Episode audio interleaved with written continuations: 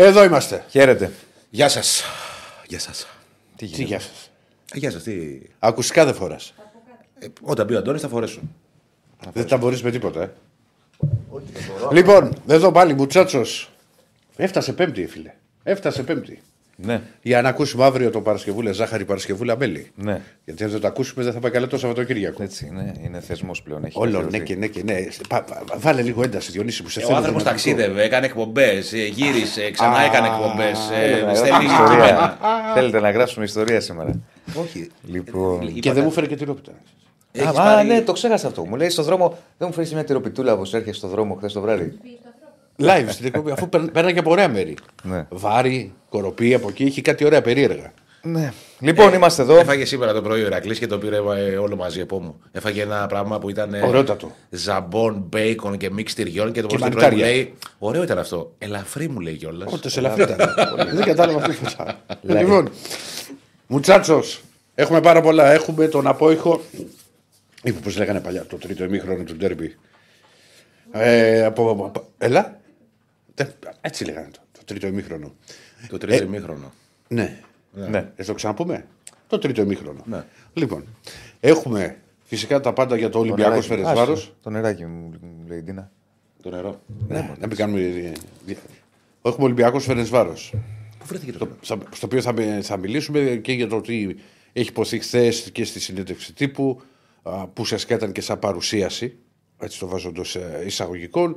Έχουμε πάρα πολλά θέματα. Το, για την αναβολή είναι λίγο δύσκολο να, γιατί θα αρχίσει να θα ψηφιστεί τέσσερις παρά τέταρτο, νομίζω ξεκινάει. Θα περιμένουμε. Θα περιμένουμε, θα περιμένουμε όχι, όχι εδώ. Ενώ την, την ημέρα να δούμε τι θα γίνει.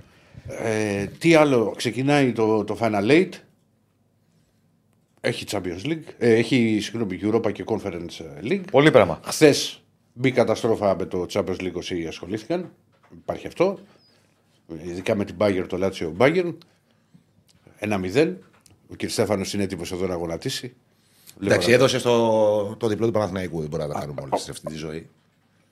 Εσύ έπεσε πολύ μέσα. δύο μηδέν τρία ένα, δηλαδή μιλάμε, τον διέλυσες. Ναι, τους κάρφωσα. Κοίτα, εγώ που είπα το διπλό του Παναθηναϊκού, ας δεν με πειράζατε, το είπα για δύο λόγους. Πρώτον, εγώ κοιτάζω πάντα τις αποδόσεις. Δηλαδή δεν μπορεί το τρία ογδόντα. Το τρία ογδόντα είναι προκλητική απόδοση όταν παίζουν τέτοιες ομάδες. Και το δεύτερο είναι ότι είχε κάνει το rotation ο Τερίμ στο μάτς με τις Σέρες και ο Λουτσέσκου το έκανε σε αυτό το παιχνίδι. Ναι, αλλά μεταξύ τώρα που το λες, σαν παράδοση, λέει, δεν το ήξερα αυτό. Δεν είχε κερδίσει ποτέ ο Παναθηναϊκός στο κύπελο. Πόσα χρόνια υπάρχει Παναθηναϊκός, εκατόν δέκα. Στην Τούμπα σε κύπελο. Βέβαια, νομίζω είχε πάρει μια πρόξη στα πέναλτι. Αλλά δεν είχε, δεν είχε νικήσει, νομίζω. Α, εγώ δεν το σημαίνω ποτέ. Αλλά δεν είχε κάνει ποτέ διπλό στην Τούμπα σε κύπελο. Πότε, ποτέ, πρώτη φορά. Είχε οκτώ ήττες σε μια ισοπαλία. Κάτι τέτοιο. Σε κύπελο. Λοιπόν, θα τα συζητήσουμε όλα. Like στο βίντεο, subscribe στο κανάλι. Καλημέρα σε όλο τον κόσμο και ευχαριστούμε πάρα πολύ για τα σχόλια και τα μηνύματα. Θα έχουμε Αντώνη Τσακαλέα για να το βάλουμε. Αντώνη, αγάπη μου, έλα πάρε με από εδώ. Στο κάδρο να μιλήσουμε πάρα πολύ για το ντέρμπι της Τούμπας στη νίκη του Παναθηναϊκού ένα μηδέν. Και το προβάδισμα μικρό που πήρε, προβάδισμα πρόκρισης. Ε, υπάρχει ρεβάνς την ερχόμενη Τετάρτη στο Απόστολος Νικολαίδης και το τι έγινε εκεί. Και φυσικά όλα τα υπόλοιπα ρεπορτάζ. Μην ξεχνάτε like. Τι στόχο θα βάλουμε σήμερα? Θα βάλουμε χίλια. Χίλια. Χίλια. Γιατί όχι. Ωραία, πάμε. Είμαι εγώ με, με, με κύριο Στέφανο. Βέβαια, κύριο Στέφανος πήγαινε να κάνει. Είμαστε ογδόντα πέντε. Δεν θα βγαίνα. Πάμε για χίλια λοιπόν. Με φανελάκι. Θα πήγαινα να αγοράσω φανελάκι. Έριξε λοιπόν... όλο τον καφέ. Άστο. Ναι. Θα έχουμε να πούμε πάρα πολλά. Έχουμε Αντώνη Τσακαλέα. Για πάμε. Καλώς τον, καλημέρα. Καλώς τον, Αντώνη. Καλημέρα, καλημέρα. Πώς είστε, όλα καλά? Όλα καλά, όλα καλά. Μια χαρούλα. Όλα καλά. Λοιπόν, πώς να ξεκινήσουμε τώρα, να ξεκινήσουμε από ΠΑΟΚ, να το πάμε ένα mix grill, πώς να το πάμε. Σαν το τυράκι που φάγα εγώ για πρωινό. Mix grill. Ωραία, ξεκινάω εγώ πολύ γρήγορα. Από νικητή θα ξεκινήσω. Σου δίνω πάσα, ναι. Και πάμε να τα συζητήσουμε όλα. Και από την Ολλανδία, από το διαιτητή μας. Θα, θα πούμε και διαιτητή, θα πούμε. Έχασε μια κάρτα βέβαια εκεί του Μπράντον Τόμας. Δεν ήταν καλός διαιτητής νομίζω εγώ, αλλά θα τα πούμε. Νομίζω. Έχασε φάσεις πολλές. Δηλαδή, εμένα μου φάνηκε λίγο. Κα... Καταρχάς έβαζε. Ξεκινάει τώρα ο Ηρακλής με το διαιτητή. Έβαζε πολλές φορές τη σφυρίχτρα στο στόμα, ότι θα σφυρίξει κάτι. Και δεν σφύριζε. Ισχύει αυτό.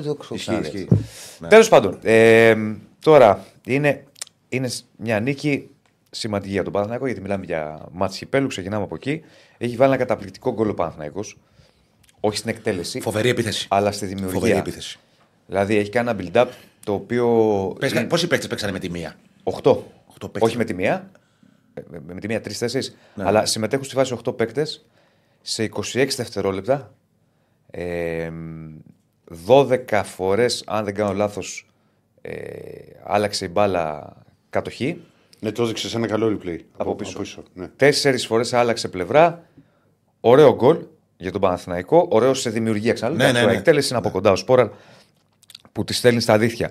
Σε γενικές γραμμές είναι ένα μάτσο το οποίο ελαφρώς ανώτερος είναι ο Παναθηναϊκός, με την έννοια ότι ευκαιρίες είχαν και δύο, και ο ΠΑΟΚ και ο Παναθηναϊκός, αλλά πατούσε καλύτερα στο μεγαλύτερο διάστημα του αγώνα ο Παναθηναϊκός στο, έτσι όπως το είδα εγώ, δηλαδή, στον αγωνιστικό χώρο. Ε, ένα είναι αυτό.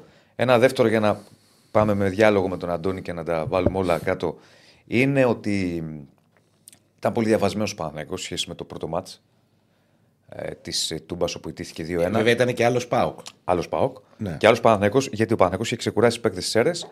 Ο ΠΑΟΚ τώρα έκανε εκτεταμένο rotation. Αλλά εγώ θα πω αυτό που λέγα και χθες, το ταξίδι του έχει τέσσερα ντέρμπι μαζεμένα. Τώρα βέβαια προέκυψε αυτό που μπορεί να έχουμε την αναβολή. Αλλά δεν μπορεί να το ξέρει αυτό ο Λουτσέσκου. Μαζεμένα ντέρμπι, λες πού να κάνω ένα rotation για να ξεκουραστούν. Θα κάνω στο πρώτο από τα δύο μάτς κυπέλου, γιατί υπάρχει και η ρεβάνς. Πού άλλο να κάνω. Η λογική αυτό λέει. Το λέγαμε και χθες. Και το έκανε χθες ο ε, Λουτσέσκου. Ο, ο, ο Παναθηναϊκός είχε μια εμφάνιση καλή, υπό την έννοια ότι βγήκε να παίξει ποδόσφαιρο, όχι να κλειστεί. Διάβασε πάρα πολύ καλά τον αντίπαλο. Μπλόκαρε τον ΠΑΟΚ στη δύναμή του, που είναι το transition, το επιθετικό, το έχουμε πει άπειρες φορές, η μετάβαση. Και προτού δώσω πάση στον Αντώνη για να τα συζητήσουμε όλα και να τα αναλύσουμε όλα, θα, που φάνηκε πάρα πολύ το διάβασμα του Παναθηναϊκού. Δεν ξέρω αν φάνηκε από την τηλεόραση αυτό. Υπήρχαν αρκετές φορές, κυρίως στο πρώτο μέρος, όπου ο Κοτάρς είχε την μπάλα στα πόδια του. Ωραία. Mm-hmm. Και δεν μπορούσε να κάνει build-up. Όχι, θα σου πω. Ναι. Τι έκανε ο Κοτάρς? Περίμενε. Τους προκαλούσε τους παίκτες Παναθηναϊκού, τους αγωγικών. Και να ανέβουνε και να ανοίξουν. Ανεβείτε. Ναι. Να με πιέσετε. Περίμενε. Δεν ανέβαιναν οι παίκτες Παναθηναϊκού.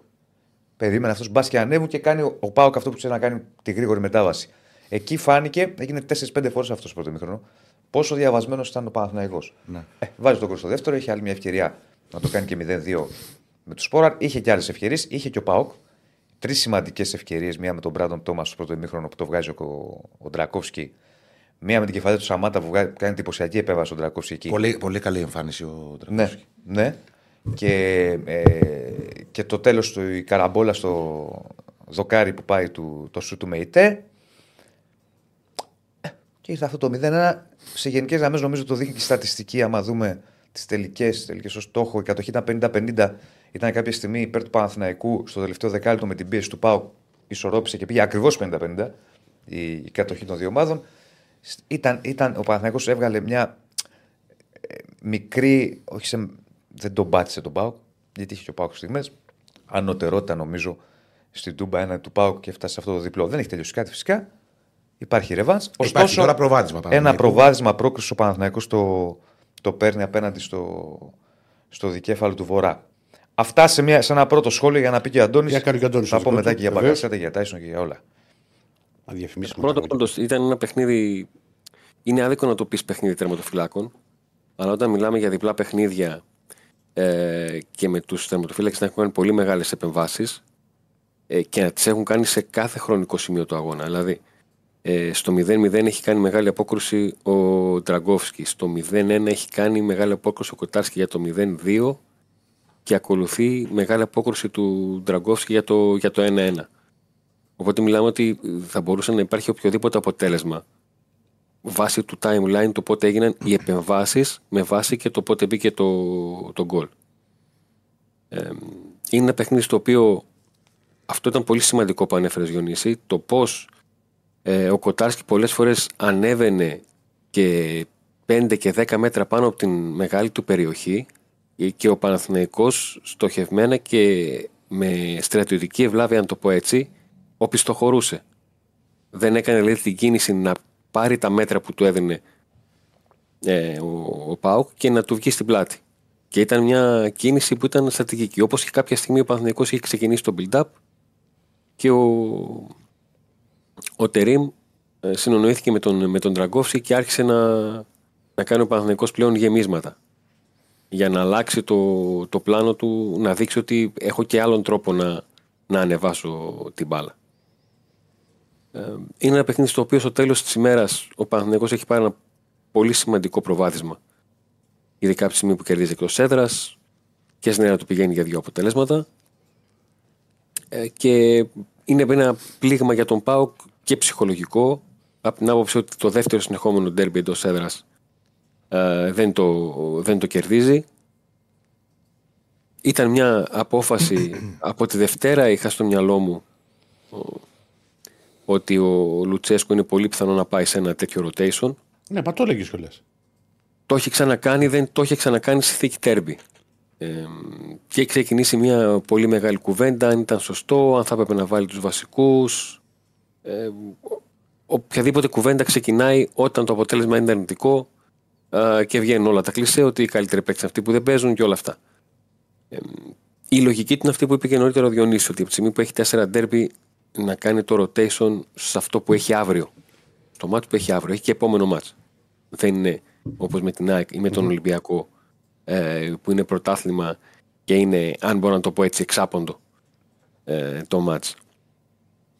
Η συζήτηση πηγαίνει στο γιατί τόσο μεγάλο rotation, δηλαδή οκτώ αλλαγές, ε, αλλά έχω την εντύπωση ότι στο τέλος της ημέρας η ήττα του ΠΑΟΚ είναι ένας συνδυασμός ε, του, του rotation σε σχέση με την ποιότητα του αντιπάλου και την στόχευση του αντιπάλου να μην κάνει rotation ούτε στο ελάχιστο, ε, σε συνδυασμό με την μέτρια, με τουλάχιστον μέτρια απόδοση ε, παικτών που λέμε βαριά χαρτιά.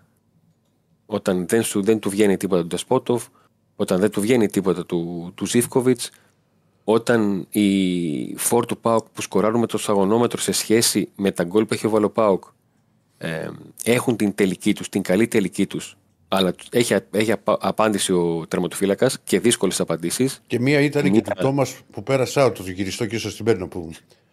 Ναι.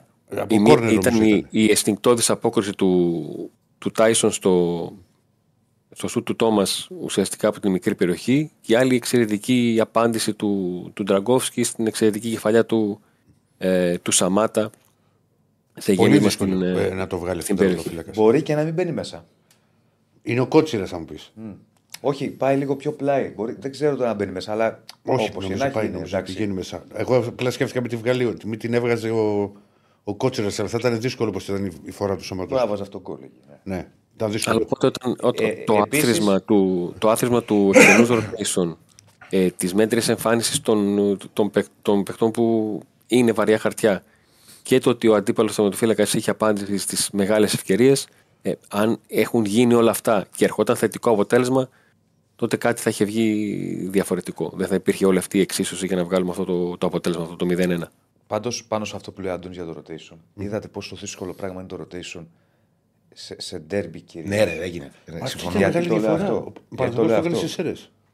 Ναι, γιατί το λέω αυτό. Στην πρώτη, στο πρώτο διάστημα του τερίμου, ο Παναθηναϊκός ήταν αναγκασμένος λόγω των τραυματισμών των πολλών να κάνει εκτε, εκτεταμένο rotation και σε ντέρμπι.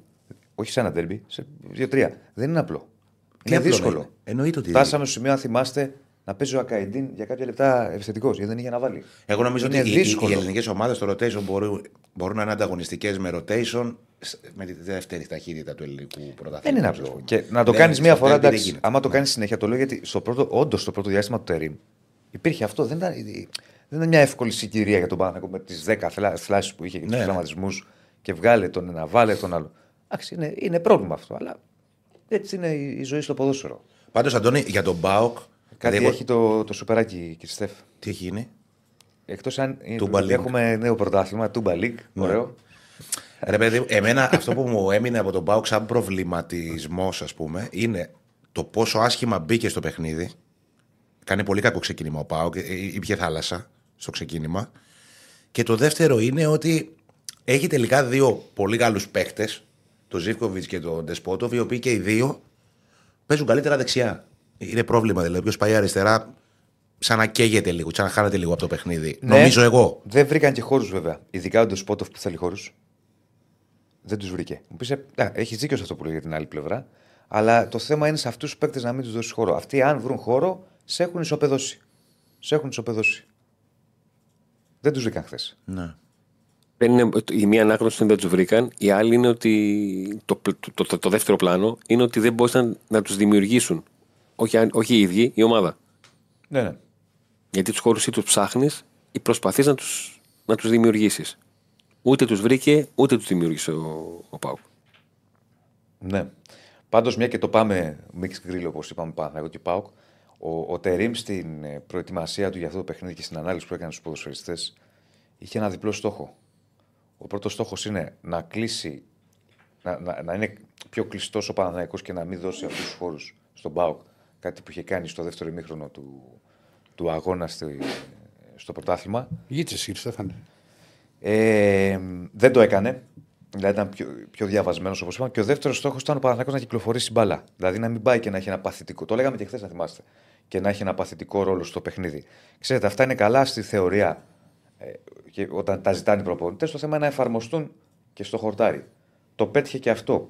Υπήρχε επίσης ένα διάστημα μετά το μηδέν ένα, έκανα επτά λεπτό, έξι λεπτό, δεν θυμάμαι τώρα, που δεν μπορούσε ο ΠΑΟΚ με τίποτα να κρατήσει μπάλα, την κρατάει ο Παναθηναϊκός και αυτό δημιούργησε έναν εκνευρισμό στην κερκίδα, μια μουρμούρα, ρε παιδί, μια αποδοκιμασία. Εκεί, εκεί που είχε ο Παναθηναϊκός την ευκαιρία του σπόραρ, σε αυτό το διάστημα το, για το μηδέν δύο. Ε, και ε, έπαιξε ο Παναθηναϊκός όπως έπρεπε. Για να πάρει νίκη. Δεν πήγε μια λογική. Πάμε, παιδιά, παθητικά ε, όλοι πίσω να περιμένουμε επειδή ο ΠΑΟΚ είναι καλά στο transition. Ναι, κλείνουμε τους χώρους. Είναι άλλο παίζω σωστά ανασταλτικά και άλλο παίζω ταμπούρι. Κυκλοφορούμε την μπάλα, πάμε να βρούμε τις στιγμές μας και δικαιώθηκε. Και δικαιώθηκε. Ναι. Είναι ένα καλό παιχνίδι για τον Παναθηναϊκό. Και με βάση τον αντίπαλο, έτσι. Εντάξει, με τον ΠΑΟΚ με στην Τούμπα. Κοίτα, είναι, εγώ στο... είναι και πρώτη ήρα του ΠΑΟΚ αν δεν κάνω λάθος στην Τούμπα φέτος, έτσι, Αντώνη. Ναι. ναι. Εγώ κακολουθώ να πιστεύω. Δηλαδή, εξακολουθώ. Το είπα και χθες στη βραδινή εκπομπή ότι πώς έβλεπα το μάτς. Να υπήρχαν ευκαιρίες και είχε ευκαιρίες και ο ΠΑΟΚ, αλλά αν μου έλεγες ποιος θα σκορεύει, θα σου έλεγα Παναθηναϊκός. Πάτα και καλύτερα στο γήπεδο. Πάτα καλύτερα, ναι.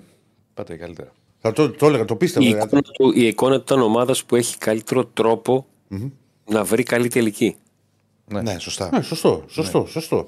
Καλά, θα μπορούσε ναι. να, να φάει και κόλλο Παναθηναϊκός. Ναι, εννοείται. Τα πάντα γίνονται σε μάχη. Είχε ευκαιρίες ο ΠΑΟΚ. Ναι. Αλλά σαν εικόνα, σαν. Συνολική... Και στο πρώτο διάστημα που λέω ότι ήταν κακό το πρώτο mm. είσοδος του ναι. ΠΑΟΚ στο μάτς, την πρώτη καθαρή ευκαιρία την είχε ο ΠΑΟΚ. Ναι. Ε, καθαρή ευκαιρία, ναι. ναι. Του Τόμας. Ναι, απλά στη γενική εικόνα. Συνολική αποτίμηση όταν κάνεις και την ανάλυση ενός αγώνα, αυτό ήταν ότι πάταγε καλύτερα ο Παναθηναϊκός στο παιχνίδι. Δεν, μπορεί, δεν είναι είπαμε ότι τον πάτησε τον ΠΑΟΚ. Ναι. Προφανώς δεν είναι και εύκολα πράγματα. Αυτά ντέρμπι είναι, μεγάλο μάτι είναι. Αλλά ή, ή, ήταν αυτή η εικόνα. Τώρα, σε ατομικό επίπεδο για τον Παναθηναϊκό, νομίζω ότι εντάξει, δεν μπορούμε να βρούμε κάποιον που να υστέρησε. Τρακόφσκι και έχει κάνει επεμβάσεις όποτε χρειάστηκε και καλές επεμβάσεις. Σούπερ το αμυντικό δίδυμο, άρα ο Γετβάη. Ο Γετβάη έχει κάνει. Φοβερό μάτς θες. Έχουμε πει και πάλι ένα άλλο άνθρωπο. Είναι ο ίδιος που βλέπαμε στην αρχή της χρονιάς. Το ίδιο πρόσωπο. Άλλος άνθρωπος. Άλλος ποδοσφαιριστής. Καμία σχέση με αυτό που βλέπαμε στην αρχή της χρονιάς. Σαν να συγχρονίστηκε. Ναι. Και αυτό που λέμε πολλές φορές με τους παίκτες, παιδιά, να έχουμε λίγη υπομονή για να τους δούμε, να βγάλουμε συμπέρασμα. Δεν είναι μόνο τα αποτελέσματα, μην το ξαναλέμε. Ναι, ναι. Απλά ξέρεις. Ο Αράο είναι μήπως καλύτερα στα στόπερ. Θα σου πω. Δεν βλέπω να βγαίνει από τα στόπερ. Και εγώ, αυτή τη στιγμή το Αράο Γετβάη είναι αυτό το οποίο έχει την καλύτερη χημεία. Άρα, όταν έχει δέσει ένα δίδυμο, το βγάζεις. Όχι. Ειδικά στη διαμάτζη, δεν το βγάζεις. Ε, έχουν δέσει αυτοί οι δύο, ρε παιδί μου, πάνε καλά. Σαν έχει βρει ο ένας. Και ξέρετε πολύ καλά ότι η χημεία στα στόπερ είναι σημαντική. Και ξέρεις και το περίεργο. Ότι πάει καλά το συγκεκριμένο δίδυμο. Mm-hmm. Και ο Παναθηναϊκός έχει κάνει δύο μεταγραφές στόπερ. Ναι. Δύο. Και πήρε πάγκο. Είναι όμως σημαντικό, ξέρεις ποιο. Τους έβαλα ας πούμε τώρα στις αίρες, ξεκούρασε και την πάει Αράο. Για να έχει βάθος. Ναι, ρε παιδί, δεν σου είπα ότι δεν ότι... ναι. δε χρειαζόταν τις μεταγραφές. Ναι. Αλλά συνήθως όταν έρχεται κάποιος που είναι μεταγραφή, ρε παιδί, που σου λέει ότι θα ξεκινήσει βασικός, ο Ούγκο. Ανάλογα. Ναι, δεν μπορεί να τα αλλάξει. Ε. Μπορεί να τα αλλάξει τώρα σε κάποιο παιχνίδι θεωρητικά εύκολο. Μπορεί. Στο επόμενο μάθημα, αν γίνει αγωνιστική, να τους βάλει. Καταλάβει. Δηλαδή τώρα έχει τη δυνατότητα να κάνει. Mm. Δεν την είχε. Δεν την είχε και πριν τις μεταγραφές με τους τραυματισμούς που είχε και μετά ξαναλέω αυτό τώρα. δεν είναι απλό. Δηλαδή, κάναμε κριτική στον Τερίμ και στην αρχή μέχρι να μάθει την ομάδα και σωστά κάναμε. Αλλά δεν ήταν και απλή η δουλειά του με τόσες απουσίες. Ήταν δύσκολο. Πέφτω ένας μετά τον άλλον. Δεν ήταν εύκολο. Και με ντέρμπι συνεχόμενα. Ε. Mm-hmm.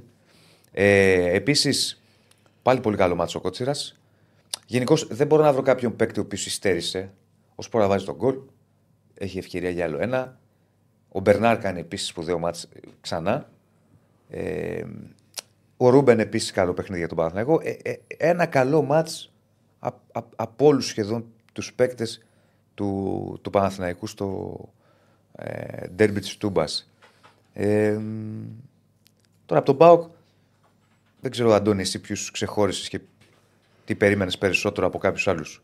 Σίγουρα από τους εξτρέμ πιστεύω. Περίμενα πράγματα και από τον Ντεσπότοφ και από τον, και από τον Ζίβκοβιτς. Ε, δεν περιμένω ότι θα είναι τόσο, ε, θα δυσκολευτούν τόσο πολύ ο, ο Σβάμπ με το Τσιγκάρα. Είχαν απέναντί τους ένα δίδυμο το οποίο αποδείχθηκε ότι είναι καλύτερο και στο συγκεκριμένο παιχνίδι και τακτικά αλλά και πνευματικά, το πώς θα μπορούσαν να ανταποκριθούν. Οπότε μιλάμε για μια ομάδα η οποία υστερεί, υστερούν τα χάφτης σε σχέση με τα χάφτης του αντιπάλου και τα εξτρέμ της δεν τους βγαίνει ούτε μια ατομική προσπάθεια, δεν χρειάζεται να προσθέσεις κάτι, κάτι παραπάνω νομίζω. Ναι. Και, αλλαγές, και όταν έγιναν οι αλλαγές, ο ΜΕΙΤΕ ε, φάνηκε πάρα πολύ. Γιατί ήταν και τέτοιο το χρονικό έχει, σημείο. Έχει και στο ένα, οποίο... Είναι και το στυλ του τέτοιου που πάντα ξεχωρίζει. Είναι πολύ καλός παίκτης. Φοβερός παίκτης. Φοβερός παίκτης. Ο Γκόλιθος. Δεν έχανε την μπάλα με τίποτα, την έχασε μία φορά. Δεν, που την δεν το πήρε χαμπάρι. Που την ταλαιπώρησε περισσότερο. Που το την έκλεψε από πίσω, αλλά δεν τον πήρε χαμπάρι που ήρθε από πίσω.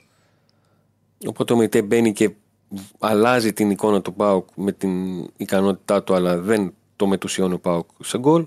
Και η άλλη αλλαγή που θα μπορούσε να κάνει πράγματι είναι ο Τάισον που. Είχε γκέσταρ εμφάνιση. Ναι. Αντώνη μου, να σε ρωτήσω. Και εντάξει, και ενώπιση και της συνέχειας. Ο, με τον Κωνσταντέλια, τι ακριβώς είναι, είναι σοβαρή η, η ίωση. Ο Κωνσταντέλιας λογικά, σήμερα, λογικά σήμερα θα προπονηθεί. Ναι. Θέση ήταν καλύτερα, αλλά δεν ήταν σε θέση. Αντιλήθηκε ότι ο ίδιος είναι. Πώς να το πω. Αδύναμος. Και στη συζήτηση που είχε με τον, ναι. με τον Ασβάνο Τσέσκου, είπε: Coach, δεν. Δεν έχει νόημα να με πάρεις. Δεν, δεν είμαι σε θέση να, mm. να παίξω. Ναι. Πάμε λίγο για να βάλουμε. Σήμερα να μην τα προπονηθεί. Μισό λεπτό σε διακοπτή. Είναι ότι όταν ο Πάουκ, αυτό που έχω δει εγώ, ρε παιδί μου, όταν αντιμετωπίζει κλειστές άμυνες πολύ καλά οργανωμένες και δεν βρίσκει τους χώρους, η απουσία του Κωνσταντέλια είναι κάτι παραπάνω από κομική. Είναι και όταν ο επόμενος που έρχεται στο μυαλό σου ότι μπορεί να κάνει πράγματα είναι ο Τάισον και κάνει ό,τι κάνει. Δεν θα μπορούσε ο Πάουκ να έχει και τρίτο παίχτη. Δηλαδή, άμα έχει και τρίτον παίχτη που είναι game changer ή οτιδήποτε, εντάξει, okay, θα, μιλού, θα μιλούσαμε για, για μια ομάδα που έχει πληρότητα. Ναι, απλά είναι, είναι μεγάλη απώλεια του, η απουσία του, του Κωνσταντέλια. Καλά, και του Τάισον τώρα θα είναι πολύ μεγάλη απουσία. Ναι, δεν διαφωνώ. Ναι. Τι. Καλά, ναι, τον Πάουκ για τον Πάουκ. Για τον Μπακασέτα, δεν το θίξαμε. Εμείστε λίγο. Πάμε να βάλουμε φωτιά τώρα στην περίφημη φάση του Μπακασέτα Τάισον κτλ. Ξεκινάς ή ξεκινάω. Όπως θέλεις, δεν έχω πρόβλημα. Ξεκινά. Δεν νομίζω να πούμε κάτι διαφορετικό. Διαφορετικές πραγματικότητες είδατε. Άλλες φάσεις είδατε. Όχι, έπαιρνε. Να τους βγάζουμε γιατί γίνει ένας χαμός θες. Να το εδώ τους βλέπουμε. Εντάξει, ανάψαν λίγο τα αίματα. Το χαδεύει ρε παιδάκι. Τέρμπι στην Τούμπα είναι. Πάντως με κόσμο, το πούμε. Πόσο κόσμο είχε, δεκαεπτά δεκαοκτώ. δεκαοκτώ χιλιάδες εισιτήρια. Δεν ήταν η Τούμπα. Όχι. Τούμπα ρε παιδί μου. Όχι. Δεν ήταν. Εγώ γι' αυτό έπεσα και πολύ. Περίμενα και μου φάνηκε και πολύ. Υποτονική ρε παιδί μου για επιστροφή του κόσμου μετά από τόσο καιρό. Ήταν και το μάτς ίσως έτσι. Ήταν ένα, είχαν το άγχος. Όταν έχεις άγχος και ερκίδα κάποιες φορές δεν έχει πολλή ένταση. Ναι, δεν, ξέρω, όχι, δεν ξέρω. Δεν, δεν νομίζω ότι ήταν θέμα άγχους. Πάντως γίνανε και κάποια θέματα. Μπορεί να το ξέρει και ο Αντώνης γιατί το, το άκουγα το πρωί, το λέει ο Μιχάλης. Ότι με παιδιά που μπορεί, πήγανε κάποιοι με τα παιδιά τους και τα παιδιά τους δεν, δεν μπορούσαν να μπουν στο γήπεδο με τα νέα μέτρα. Υπήρχαν τέτοιες. Ε, παντού θα υπάρχουν τώρα αυτά. Ναι, μέχρι να μπούμε ναι, σε ένα αριθμό ναι. θα υπάρχουν παντού. Ναι. Άρα δεν ήταν η Τούμπα, ρε παιδί μου, η Τούμπα ντέρμπι. Με κράζα το τα, τα έλεγα εγώ. Τι πράγμα. Και, και πάω και χθες το βράδυ στη Θεσσαλονίκη. Όχι, χθες, προχθές μου λέγανε θα γεμίσει η Τούμπα. Ε, λέω, το δεν, ο Αντώνης δεν είπε θα γεμίσει. Όχι, όχι το είπε και ο Αντώνης. Όχι, δεκαοκτώ. Αλλά όταν προχθές έλεγα εγώ. Χθες δεκαοκτώ είπαν πολύ κόσμο. Ναι, δεκαοκτώ χιλιάδες οκτώ. Φοβερά πράγματα. Εντάξει, μωρή είναι η καθημερινή. Δεν ξέρω τώρα. Ρε παιδί μου, εγώ το έλεγα υπό την έννοια από την οπτική, ας πούμε, της συγκυρίας. Δηλαδή, επιστρέφει ο κόσμος στο γήπεδο μετά από πολύ καιρό. Ο ΠΑΟΚ είναι καλή ομάδα, είναι πρώτος. Θα υπήρχε ένας ενθουσιασμός παραπάνω. Για κάποιο λόγο ήταν λίγο. Από την τηλεόραση τουλάχιστον. Γιατί εντάξει, είναι και διαφορετικό να μιλήσει. Ναι, δεν ήταν. Ήταν, ήταν υποτολική εικόνα, ας πούμε, αυτό που. Δεν ήταν υποπό ένα γήπεδο που βράζει. Ναι, αυτό έλεγα. Έχουμε δει τούμπαλες ως πιο. Ίσως ναι. Το μάτς, δεν ξέρω. Ίσως περίμενα κάτι. Τι να σου πω τώρα. Δεν μπορώ να το ξέρω. Ε, τώρα με προκαλείτε. Πες το. Με προκαλείτε. Τι να κάνω. Προκαλούμε, πες το. Θα πει για Ολυμπιακό, θα πει άμα ήταν Ολυμπιακός. Ε, καλά, εντάξει, για να είναι Ολυμπιακός πρέπει να παίξει πρώτα Ολυμπιακός. Πάει. Θα δούμε. Ολυμπιακός πάει. Θα δούμε. Έχει ζητήσει τα ρεπό του τώρα. Άλλη. Λοιπόν, άστα τώρα. Όταν πηγαίνουμε εμείς, τίγκα θα ήταν. Ναι, βέβαια. Μπορεί να απαντήσει και ο Αντώνη. Δεν θα έχει περισσότερα εισιτήρια. Καταρχήν θα ήταν Κυριακή, Ηρακλή. Θα είχε. Θα είχε. Τετάρτη. Τετάρτη. Τώρα να τον τελικό ο ίδιο μάτσο λόγο. Θα έχεις περισσότερο. Ναι. Ναι, γιατί είναι πολύ συμπαθητικός σωματείο Ολυμπιακός και όλοι θέλουν. Τα... Μα το λες με ένα τέτοιο, λες και πάει η Μπαρτσελώνα. Είναι της Ελλάδα. Τέταρτης βαθμολογίας. Είναι η Μπαρτσελώνα της Ελλάδος. Γράφτο αυτό. Αυτό γράφτος, παρακαλώ, θέλω να μείνει. Το είπε. Η Μπαρτσελώνα της Ελλάδος. Αυτό να γραφτεί, να καταγράψει τα πρακτικά της εκπομπής, να το έχουμε. Ευχαριστούμε για το ψωμάκι μας. Είναι η Juventus. Είναι η Real. Η Juventus. Και Real και Μπαρτσελώνα. Η Juventus είναι με ό,τι αυτός συνεπάγεται. Μικτή. Γράφτα αυτά, σε παρακαλώ. Γράφτα. Λοιπόν, πάμε στον Τάισον και στον Παγκασέτα. Πάμε στον Τάισον και στον Παγκασέτα. Και θα τα πούμε μετά για το. Ρε παιδί μου, ωραία. Άσε το θρύλο. Για το συγκρότημα του με τη Λίμπα. Θα πει και ο Αντώνης, βάλε πάλι τη φωτογραφία. Είναι μια συμμαχία που έχουν οι δυο τους. Που γίνεται. Το παρακάνουν. Κάνει κάτι τέτοια ο Τάισον, τον πιάνει και ο Μπαγκασέτα από το λαιμό, το παρακάνουν. Και μετά πέφτει ο Μπαγκασέτα σε τροχρονισμένα, ήταν λάθος του. Δεν είναι. Είναι σωστές οι κόκκινες για μένα. Και στους δύο. Και εμένα. Και θα σου πω γιατί. Εγώ πιστεύω ότι ο Έλληνας διαιτητής μπορεί να βγάζει κίτρινη. Και εγώ και το πιστεύω αυτό. Δεν ξέρω, αλλά είναι σωστή απόφαση. Γιατί δεν είναι. Αν είχαν μείνει στα κεφάλια. Αν είχαν μείνει στα κεφάλια. Δεν θυμάται ότι ποιοι ήταν στη φάση. Συγγνώμη, πες το πάλι, Αντώνη, γιατί σε διακόψαμε. Λέω ότι το σκεπτικό μου ότι μπορεί ένας Έλληνας διαιτητής να βγάζει κίτρινη κάρτα σε όλο αυτό το. Ε, το, το τζουτζουμπρούτζου ήταν ότι ο Ολλανδός διαιτητής σήμερα μου το ρωτήσεις ποιοι παίκτες ήταν εκεί στη φάση τους, οποίοι δεν θυμάμαι τώρα. Ο κατέγραψε φίλο αγώνα στα ονόματα. Ο Ολλανδός διαιτητής δεν θυμάται εδώ, δεν είδα και τον Μπράντον Τόμας. Και άντε, δεν τον είδα αυτό. Και έβγαλε στο Ζίβκοβιτς κάρτα. Ο, ο τέταρτος. Μπέρδεψε με τον Ζίβκοβιτς. Ο τέταρτος. Γιατί ο τέταρτος είναι. Δεν ναι, το διαιτητής ναι, και του λέει ο τέταρτος αυτός είναι. Ναι. Τα μπέρδεψε. Τέλος παιδιά, για τον Μπαγκασέτα και για τον Τάισον. Σειρά-σειρά. Και θα φτάσουμε και στη φάση του Τόμας. Γιατί ας πούμε, ο Ζίβκοβιτς την έχει πληρώσει χωρίς αυτές σε τίποτα. Ναι, το είπαμε. Δεν χρειάζεται παραπάνω. Γιατί ο Ζίβκοβιτς παίρνει την μπάλα για να παίξει γρήγορα. Αυτοβούλο σηκώθηκε για να πάρει την κάρτα και να προστατεύσει τον Μπράντον. Απλά τι γίνεται. Ο Ζίβκοβιτς. Εγώ δεν το είδα στην τηλεόραση. Παίρνει την μπάλα για να τη δώσει γρήγορα για να εκτελεστεί το πλάγιο. Γιατί έτρεχε ο Πάοκ να μπει και σοβαρήσει. Και τον βρίσκει ο Μλαντένοβιτς όπως φεύγει με τα σποκέκια που κάνεις σαν τάκλιν και, και σκοντάφτει κιόλας. Ίσως και γι' αυτό μπερδεύτηκε ο τέταρτος. Και είδε το κήπο Ζίβκοβιτς. Δεν ξέρω τώρα, τέλος πάντων. Οκ, okay, μπερδεύτηκε. Τώρα θέλω να πω κάτι εγώ γιατί καταρχάς να δούμε λίγο. Έκαναν αναρτήσεις οι δυο τους και μπράβο τους. Και ο Τόμας και ο Μπαγκασέτας. Που... Ο Τάισον. Και ο, ο Τάισον, συγγνώμη, και ο Μπαγκασέτας. Ε, για να τις δούμε. Κύριε Στέφανα, για βάλε. Λοιπόν, τι εδώ στα ξένα, είναι... ποιους έχουμε, οι λόρδοι μας βλέπουν. Στα ξένα το ανέβασε. Στα ξένα. Στα ξένα, στα εγγλέζικα. Στα εγγλέζικα. Σε όλους τους συμπαίκτες μου, στο staff και στην ομάδα και στους φιλάθλους για την συμπεριφορά μου και την αντίδρασή μου στο παιχνίδι χθες. Ε, ζητώ συγγνώμη από όλους ε, και λέει... I'm I'm very sad. Α, είμαι πολύ στεναχωρημένος ναι. για, το, για το παιχνίδι και για το ό,τι συνέβη. Ναι, και oh. το έδειξε και μετά το τέλος του αγώνα όταν έφυγε που ε, κάποια παιδάκια με πατεράδες με τους γιους τους πήγαν να τον πλησιάζουν για αυτόγραφο και τους, τους έδιωξε. Ε, δεν ήταν καθόλου σε mood τέτοιο. Ναι, είχε εντάξει λογικό στεναχώρια και νευρισμό. Να δούμε και τον Μπαγκασέτα. Ναι, είχε κατεβάσει η κουρτίνα. Να δούμε και τον Μπαγκασέτα. Τώρα από εδώ λέει καλά. Ότι οφείλω να ζητήσω συγγνώμη αρχικά για την αποβολή μου και ό,τι την προκάλεσε. Δυστυχώς σε έναν αγώνα δεν μπορείς πάντα να ελέγξεις τις αντιδράσεις σου. Αυτή είναι η πραγματικότητα, ήταν λάθος. Από εκεί και πέρα η προσπάθεια σύνδεσης μιας από τις συμμαχίες με την Εθνική Ελλάδος και η, στοχο... και η στοχευμένη επίθεση είναι ατυχής. Ευτυχώς όλοι κρινόμαστε από το, σχόλ... από το σύνολο των πράξεών μας και όχι μεμονωμένα αναπερίσταση. Ωραία. Σωστά, θέλω να πω λοιπόν εγώ το εξής. είναι κάτι το οποίο συνέβη, μια ψημαχία, και είναι και λάθος στον Μπακασέτα που πέφτει συνέχεια τετραχρονισμένα. Δεν το συζητάμε. Μπορεί. Ναι. Περίμενε. Μπορεί να συμβεί στον οποιοδήποτε. Ανάσα να βλέπει. Δηλαδή το. Θυμόμαστε όλη την, την κουτουλιά του Ζιντάν στο Ματεράτσι. Του Ζιντάν. Όχι του Σαρανταυγά από τη Βάρδα. Αλλά και τελικώς Μουντιάλ εκεί. Ναι. Ναι.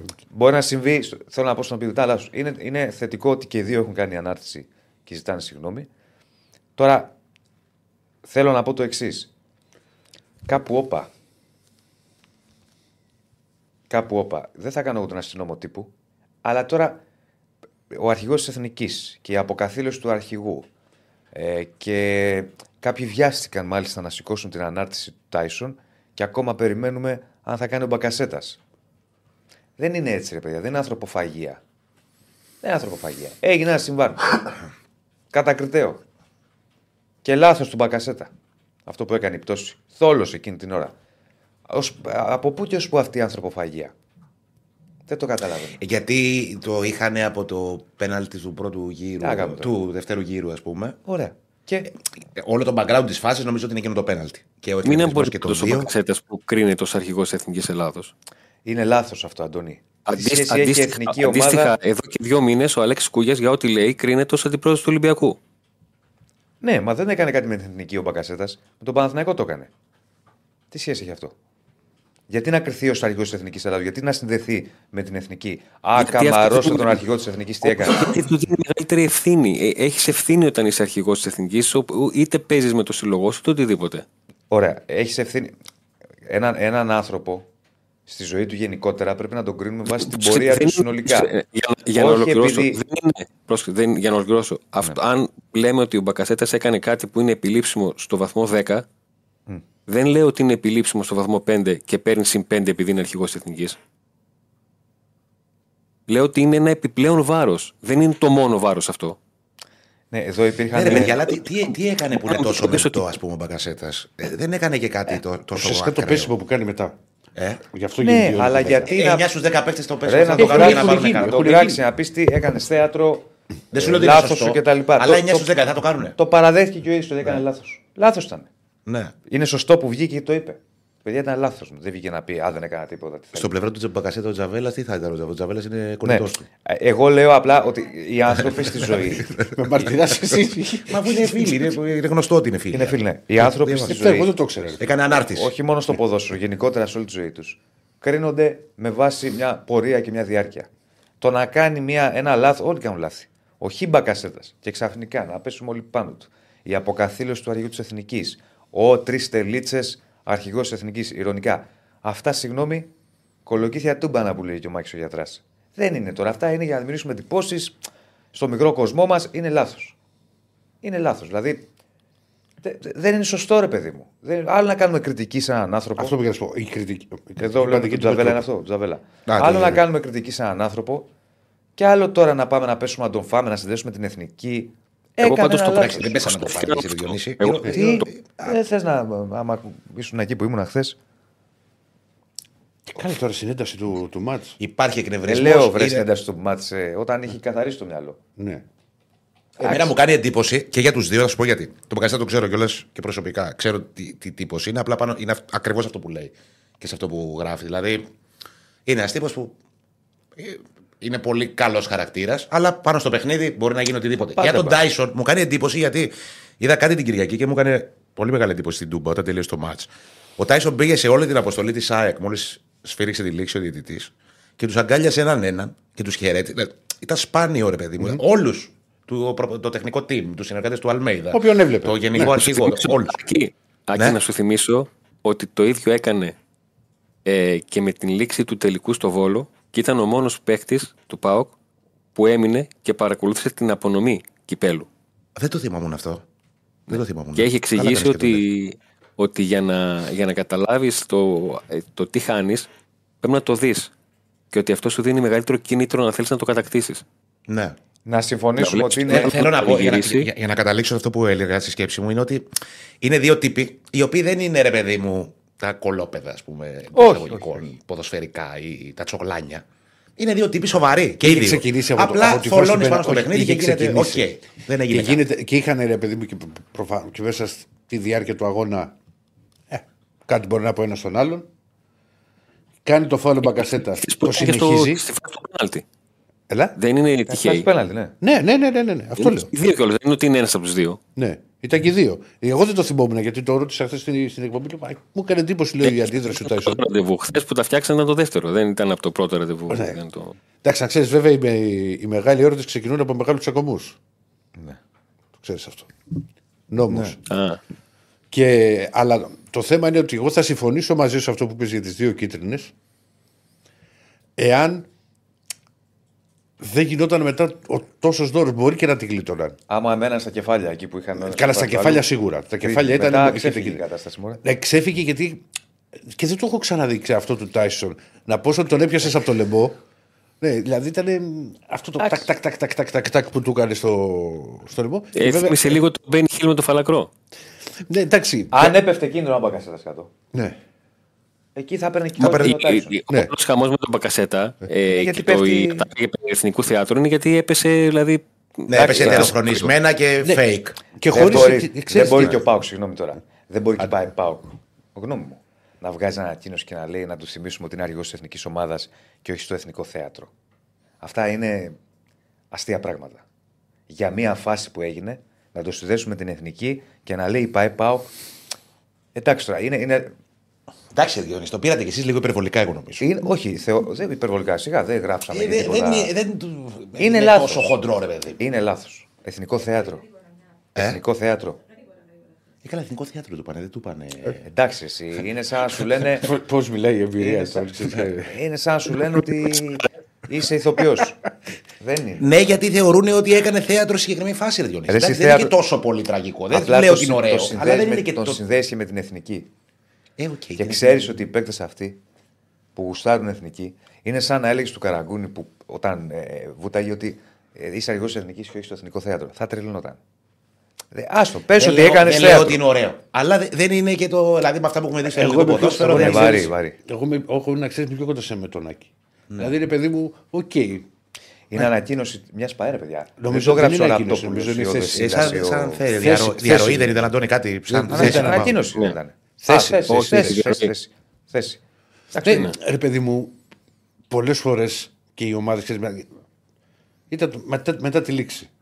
Ο, ουσιαστικά αυτό που ενόχλησε είναι που, που έπεσε μετά εκεί που ε, δεν έχει γίνει τίποτα. Λάθος είναι. Δηλαδή ε, έχει νιώσει προφανώς ένα έγκλημα από έναν άλλο παίκτη που, προσ, που προσπαθεί, ε, δεν κάνει και τίποτα ο, ο παίκτης του ΠΑΟΚ και πέφτει. Ναι, είναι λάθος, αλλά τόσος δώρος από εκεί και στο εξής και πέρα μου κάνει τρομερή εντύπωση.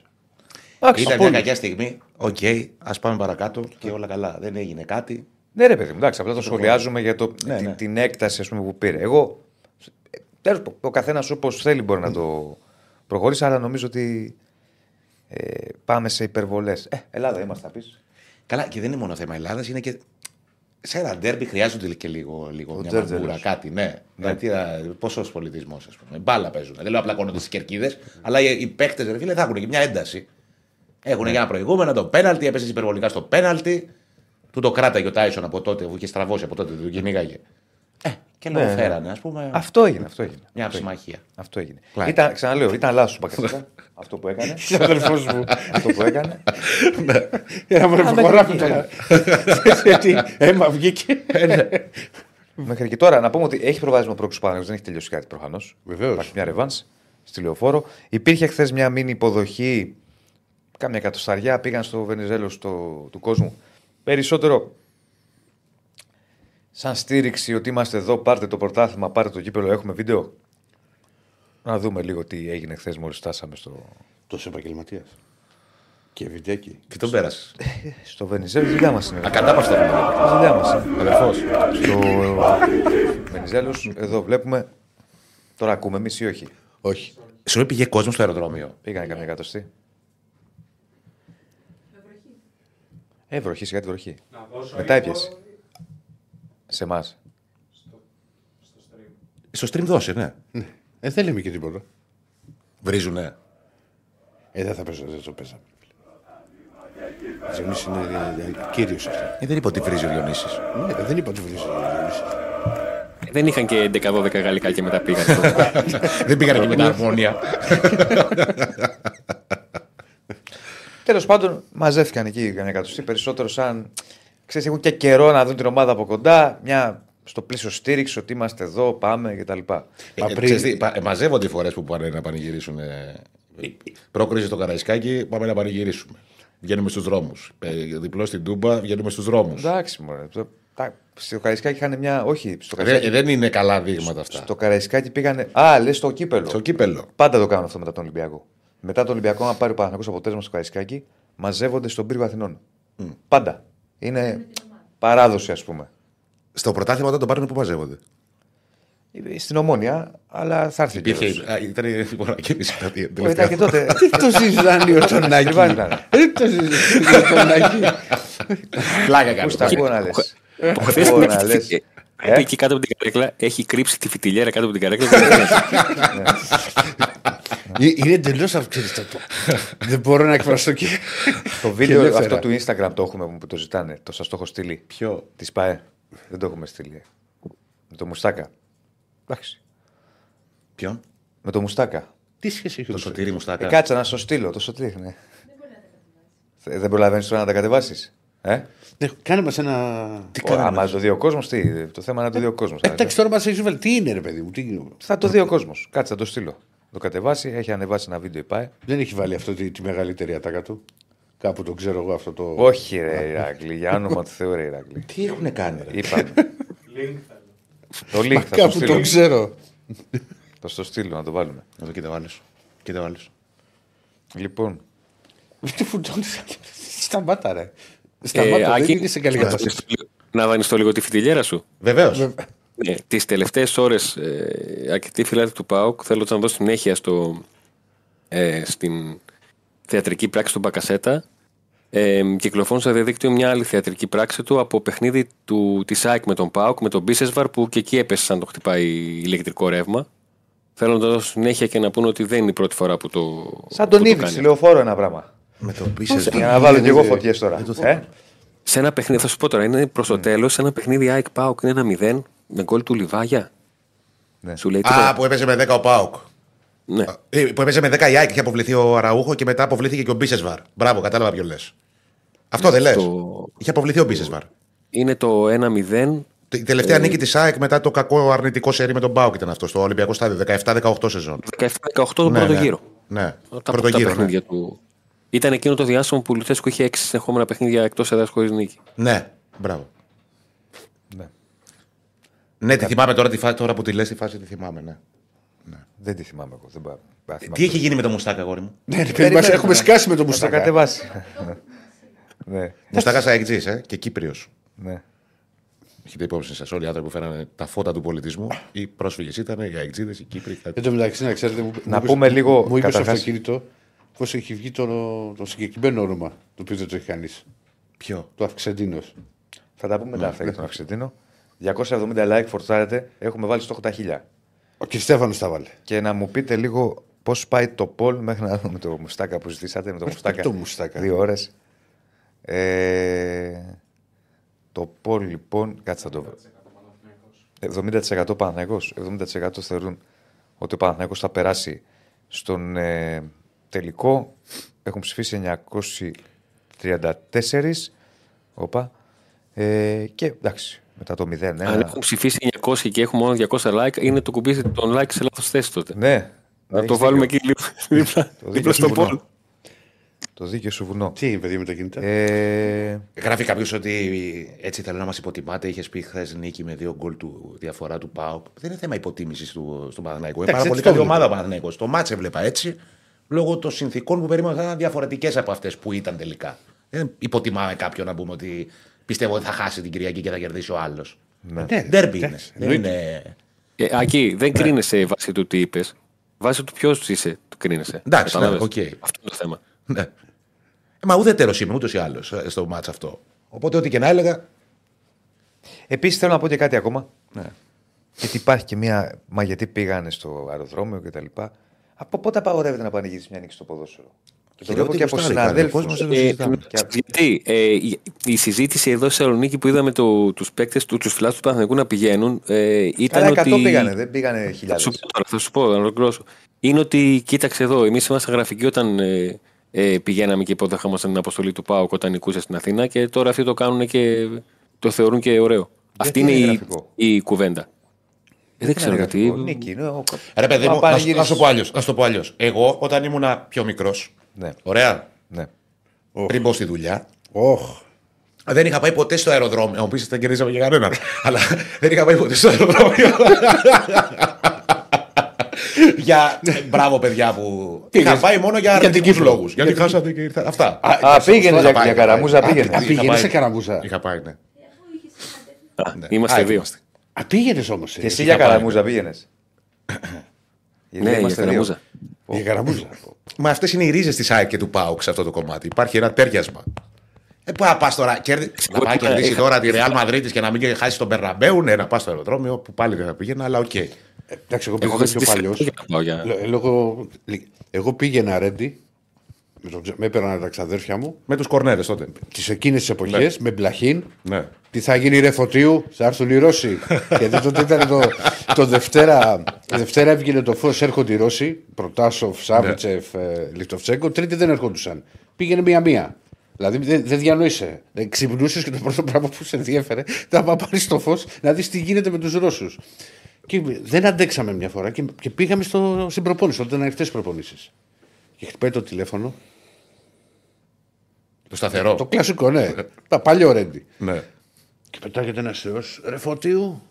Ήταν τότε ο team manager. Πήγαινε, σήκωσε τώρα με οι Ρώσοι να ερεμήσουμε επιτέλους με Μπλαχίν και τέτοια. Έχεις προλάβει μυθικές εποχές. Ε, ναι, ρε, τι. Τι yeah. έχουμε να δούμε, τι. Κάτι στη Κωνσταντίνα. Τον Μπουστάκα. Έλα, βάλτε τον Μπουστάκα. Ε, βάλτε τον Μπουστάκα. Δεν θα γεννήσουμε μέχρι να γεννήσουμε. Ναι, μωρέ, ευχαριστούμε τον Άγγελο. Να σε καλά, φίλε Άγγελε. Βάλτε τον Μπουστάκα από το ζητήσει. τριακόσια ευρώ για αεροπορικά εισιτήριο και λένε αναβολή. τριακόσια ευρώ για αεροπορικά εισιτήριο. Α, εκεί είναι, πάσο. Πάσο, πάσο. Έχει πληρώσει για να πάει στη να του πεις. Πάσο. Άγγελε. Εμένα μου είχε έρθει μήνυμα από άτομα από, από Κύπρο, από Κρήτη, από Ελβετία και από Λονδίνο. Στα λόγια μου έρχονται, έρχεστε. Είναι Σαββατοκύριακο. Καλά, ας ήταν και Τετάρτη. Ωραία, δεν σχολιάσουμε την αναβολή. Θα έρχονταν και από Παρίσι. Να ρίξουμε το μουστάκι του. Ρίξε αυτό το μουστάκι. Που μας έφερε στην νίκη από τη Θεσσαλονίκη. Παναθηναϊκέ, Παναθηναϊκέ, που μας που μας έφερε στην νίκη από τη, από τη Θεσσαλονίκη. Αυτό είναι το παλιό Παναθηναϊκός από κάποια ταινία του Μουστάκα τώρα. Ναι, ναι, ναι. Που έκανε τον Μπαρμπέρι. Ναι. Την έχω δει. Καλά, έχει αυτό το βίντεο, ρε Στέφανε, του λένε. Ποια ταινία είναι? Το παιδικό μου είδωλο, το πρώτο ήταν ο Μπάγεβιτς, το δεύτερο ο Μουστάκας και το τρίτο ο Ντέμις. Πώς συνδυάζονται όλα αυτά. Άντε, Μπάγεβιτς, δεν μη συνδυάζονται, Μουστάκα. Το πήγε να τρελάρε. Έχω δει όλες τις ταινίες σου, λέω. Όλες. Όλες, ε. Όλες. Βιντεοκασέτα τόση. Άρρωστος θεός. Ωραίος. Φοβερός τύπος.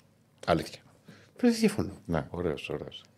Πάμε στην αναβολή τώρα να δούμε τι γίνεται. Ήρθατε να πείτε και κάτι άλλο. Για πείτε, όχι, για τον τέρμι τα πάμε. Μα δεν μπορούμε να πούμε κάτι. Γιατί τέσσερα παρά τέταρτο είναι να γίνει. Ναι, δεν μπορούμε να σχολιάσουμε κάτι δηλαδή. Δεν μπορούμε να πούμε την άποψή μας. Όχι, δεν μπορούμε να σχολιάσουμε. Γιατί να μην σχολιάσουμε. Έτσι, έτσι δεν γουστάρω, ρε φίλε. Γιατί? Έτσι, έτσι μου ήρθε πάνω σε τρέλα. Ηλίκη είναι αυτό. Έτσι, τα ηλικία είμαι από το. Γιατί είσαι, είσαι ένα ζουζουνάκι που πηγαίνει. Πώς είσαι σαν τα κουνουπάκια. Τα κουνουπάκια που σήκονται και το μεσημέρι. Και τέτοια. Ένα λεπτό, ρε φίλε. Ένα λεπτό. Να μας πει ο Αντώνης τα δεδομένα. Να πει ο Αντώνης τα δεδομένα. Πες τα δεδομένα. Ο Ολυμπιακός την Τρίτη ζήτησε αναβολή του αγώνα με τον ΠΑΟΚ. Την το οποίο, ε, ε, μια, μια, μια μικρή παρέθεση την οποία ζήτησε, επειδή η Φερεσβάρος έχει αναβληθεί το δικό της παιχνίδι ε, στο, στο πρωτάθλημα Ουγγαρίας και σου λέει γιατί να παίξει αυτή ξεκούραση με εμάς πέμπτη με πέμπτη και, και ζήτησε και ο Ολυμπιακός να συμβεί το ίδιο για να πάει να παίξει το παιχνίδι α, με τους Ούγγρους χωρίς να υπάρχει το ταξίδι το στην Τούμπα. Ακριβώς. Το αίτημα κατέφυγε την Τρίτη. Η Λίγκα γνωστοποίησε την Τετάρτη ότι την Πέμπτη στις τέσσερις παρά τέταρτο θα συνεδριάσει μέσω τηλεδιάσκεψης. Από την Τρίτη, εικάζω, φαντάζομαι, έχει ξεκινήσει μια συζήτηση ανάμεσα στις ομάδες με επικοινωνία για το αν θα μπορέσει να γίνει δεκτό αυτό το, το αίτημα. Ο ΠΑΟΚ χθες, λίγα λεπτά μετά την ανακοίνωση της Super League, γνωστοποίησε ότι είναι θετικός στην, στο αίτημα του, στην πρόταση του Ολυμπιακού. Σε συζήτηση με το, με το αγωνιστικό τμήμα, δηλαδή με τον Ασβάλλον Τσέσκου, ε, καθώς σε περίπτωση που αναβληθεί μόνο το παιχνίδι του ΠΑΟΚ με τον Ολυμπιακό, η ημερομηνία που είχε συζητηθεί ότι μπορεί να γίνει αυτό το μάτς ήταν στις εικοστή όγδοη Φεβρουαρίου, ναι. Το οποίο σημαίνει ότι η προγραμματισμένη για εκείνη την ε, ημέρα αγωνιστική θα ματαιωνόταν και θα πήγαινε για την ε, Κυριακή τρεις Μαρτίου και η τελευταία αγωνιστική του πρωταθλήματος θα γινόταν στις δέκα Μαρτίου. Η δέκατη Μαρτίου είναι η αγωνιστική που θα γίνει ανάμεσα στα παιχνίδια της φάσης των δεκαέξι του Conference League. Και ο ΠΑΟΚ λοιπόν ήθελε και να μην έχει τρίτο ντέρμπι σειρά εφόσον δόθηκε εντός εικόνη η δυνατότητα μέσω της πρότασης του Ολυμπιακού και να, κάνει μια, να έχει μια ουσιαστικά καινή εβδομάδα μέχρι τον δεύτερο ημιτελικό. Και ένα δεύτερο, ότι το παιχνίδι που θα γινόταν ανάμεσα στα δύο του ευρωπαϊκά για την φάση των δεκαέξι θα ήταν της τελευταίας αγωνιστικής με την Λαμία, ενώ εάν έμενε το πρόγραμμα ως έχει, υπήρχαν ογδόντα τοις εκατό πιθανότητες να είναι ντέρμπι, από τη στιγμή που εκείνη την ημερομηνία θα γινόταν η πρώτη αγωνιστική για το play-off. Το play-off. Από εκείνη τη στιγμή και μετά, και ειδικά τις τελευταίες ώρες, έχει προκύψει το Παναθηναϊκός, έχει βάλει στο τραπέζι την αναβολή όλης της αγωνιστικής. Κάτι που σημαίνει ότι δεν μιλάμε πλέον για αναβολή, αλλά για μετάθεση σε μία εβδομάδα. Εγώ είπα χθες, και χωρίς να ξέρω τι, τι είχε βάλει στο τραπέζι ο Παναθηναϊκός στη βραδινή εκπομπή, ότι το δίκαιο, αν. Γιατί ψηφίζουν οι ομάδες. Να κάνω μια παρένθεση, συγγνώμη, γιατί θα φύγει το μήνυμα. Επειδή μου στείλε ο Αβουλής Εμρή Διονύση, καλό είναι ως δημοσιογράφος να σέβεσαι το γήπεδο στο οποίο βρίσκεσαι ως φιλοξενούμενος και να μην προκαλείς βγάζοντας φωτογραφίες στον πίνακα του σκορ, γελώντας ή προκαλώντας. Δεν γέλασα, ούτε προκάλεσα. Πάντα εγώ στις ε, ε, αποστολές που πηγαίνω βγάζω το. Πάντα, πάντα. Γιατί είναι κακό να βγάζει τον πίνακα του σκορ, φωτογραφία, ρε παιδιά. Ναι, τώρα και ούτε γέλασα, δεν έβαλα γελάκια και τέτοια. Ποτέ δεν το κάνω. Πάντα βγάζω εκεί που είμαι τον πίνακα του σκορ. Οπότε Αβουλή μου. Λοιπόν, εγώ αυτό που έλεγα, Αντώνη, είναι ότι εάν ψηφιστεί, γιατί θα ψηφίσουν οι ομάδες, και αναβληθεί το ΠΑΟΚ Ολυμπιακός, ότι το δίκαιο θα ήταν να, να αναβληθεί και το μάτι του Παναθηναϊκού. Για να πάει και αυτός στον ημιτελικό, χωρίς να έχει άλλο παιχνίδι. Ναι, νομίζω αυτό είναι το πράγμα που περιγράφουμε αυτή τη στιγμή δεν είναι ένα πρωτάθλημα και ένα πρόγραμμα. Αυτό είναι να, όποτε, πότε μας βολεύει και πότε έχουμε χρόνο να παίξουμε. Δεν είναι αυτό που, αυτό, που, αυτό, αυτό που κάνει εντύπωση, το μόνο που μου κάνει εντύπωση, ναι. Και απλά το καταθέτω, δεν το λέω για η προσθήτηση, είναι ότι ε, το αίτημα του Ολυμπιακού ήρθε Τρίτη, την ώρα που ήταν γνωστό εδώ και δέκα μέρες ότι η Φερεντσβάρος έχει κάνει το πρόγραμμά της. Ε, έχει αναβάλει το, το παιχνίδι. Μα, μα, μα Αντώνη μου, πάνω σε αυτό που λες. Στην περασμένη εβδομάδα είχα πει ότι, είχα, ότι είχε αναβληθεί το μάτς και το πόσο. Ναι, σφα... η... και πόσο... Και, ότι, ότι μου έκανε εντύπωση η, η κίνηση του Ολυμπιακού να του στήσει προχθές. Αυτό το δηλαδή, δεν, καλά, δεν θα είχε διαφορά. Καταρχήν, η Φερεντσβάρος ποιο παιχνίδι δεν έπαιξε το προηγούμενη, την προηγούμενη Κυριακή. Τώρα, όχι, όχι. Την επόμενη δεν θα παίξει. Μετά το μάτς το σημερινό, ναι. Το Κυριακάτικο το, το είχαν αναβάλει. Για να πάει κατευθείαν να παίξει με Ολυμπιακό και τα δύο μάτς χωρίς ενδιάμεσο παιχνίδι, χωρίς παιχνίδι πρωταθλήματος. Το παιχνίδι της Κυριακής που έρχεται. Έρχε, αυτή της Κυριακής ναι, που έρχεται ναι. Ανέβαλε. Ναι. Την προηγούμενη Κυριακή έπαιξε η Φερεντσβάρος. Το προηγούμενο, ναι. Ναι, έπαιξε. Okay. Το ενδιάμεσο, ρε παιδί. Ναι, το ενδιάμεσο, ενδιάμεσο κατάλαβα, από τα δύο μάτς του Ολυμπιακού. Η, η Φερεντσβάρος το είχε κάνει και πάλι είχε βγει. Νομίζω από την περασμένη εβδομάδα δεν το είχα πει εγώ. Την περασμένη το είχα πει. Ναι, ότι... Γι' αυτό λέω ότι μου έκανε εντύπωση ότι θα μπορούσε αυτό το αίτημα να ζητηθεί πολύ νωρίτερα. Ναι, γιατί όμως επειδή το έκανε η Φερεντσβάρος πρέπει να το γίνει. Δηλαδή και η Αντβέρ που έπαιξε με την ΑΕΚ το καλοκαίρι, ναι. Ανέβαλε το παιχνίδι της. Η ΑΕΚ έπαιξε κανονικά με τον Παρσεραϊκό την Κυριακή. Θα μπορούσε να το έχει ζητήσει. Θα μπορούσε να το έχει ζητήσει. Δεν το ζήτησε. Απλά από τη στιγμή ναι. Που ισχύει ένα δεδομένο, γιατί αυτό δεν έχει ξαναγίνει τώρα που συζητάμε στην Ελλάδα. Ποιο δεν έχει. Υπάρχουν με, με, με συγκεκριμένα πράγματα. Δηλαδή. Είχε αναβληθεί, αλλά είναι δικαιωματικά γιατί υπάρχουν τέσσερα προημιτελικά του Conference. Όχι, είναι φέτος. Ναι, φέτος. Ε, φέτος αναβλήθηκε. Ε, είχε πάρει με το παιχνίδι Ατρόμητος Παναθηναϊκός. Αυτό στήσε... ήταν άλλο ρεγακλή. Ήταν περίπου, για λόγους ασφαλείας.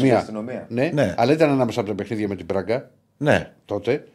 Ε, και νο, κοίτα, εγώ δεν είμαι της άποψης ότι όταν θα, θα συμφωνήσει ο Ολυμπιακός με τον ΠΑΟΚ την προκειμένη περίπτωση και μπορεί να αναβάλει οποιοδήποτε. Μα δεν είναι πρακτικά, δεν γίνεται αυτό. Πρέπει να συμφωνήσουν δέκα ομάδες. Α, μπράβο. Λοιπόν. Το θέμα είναι ότι μιλά, επειδή μιλάμε για ευρωπαϊκό μάτς που τυχαίνει τώρα π.χ. ας πούμε τον ΠΑΟΚ θεωρητικά, ναι, να στο πω, όχι μόνο στον ΠΑΟΚ μπορεί να τον βολεύει η αναβολή, πολύ περισσότερο. Ο Ολυμπιακός το κάνει κυρίως για το ταξίδι. Βεβαίως, εννοείται το βολεύει. Κυρίως το κάνει για το, το κάνει για το ταξίδι στη Θεσσαλονίκη για να πάει όσο το δυνατόν πιο ξεκούραστος όσο ναι. Με τη Φερεντσβάρος. Ναι. Δεν το κάνει για πάει πιο ξεκούραστος στην Τούμπα. Ναι. Πάντως, να, να πω εγώ μόνο αυτό. Το σωστό είναι. το σωστό. Αν αναβληθεί το Ολυμπιακός ΠΑΟΚ, να αναβληθεί και το Παναθηναϊκός Λαμία. Αυτό που είπα.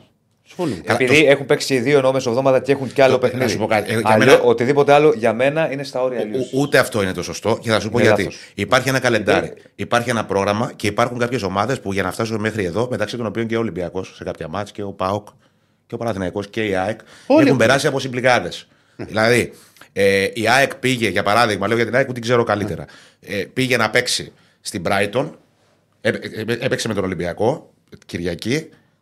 Πέμπτη Brighton και έπαιξε και στη Λεωφόρο μετά. Καπάκια, τρία μάτς συνεχόμενα τέτοιου είδους. Με τραυματισμούς, με, με, με.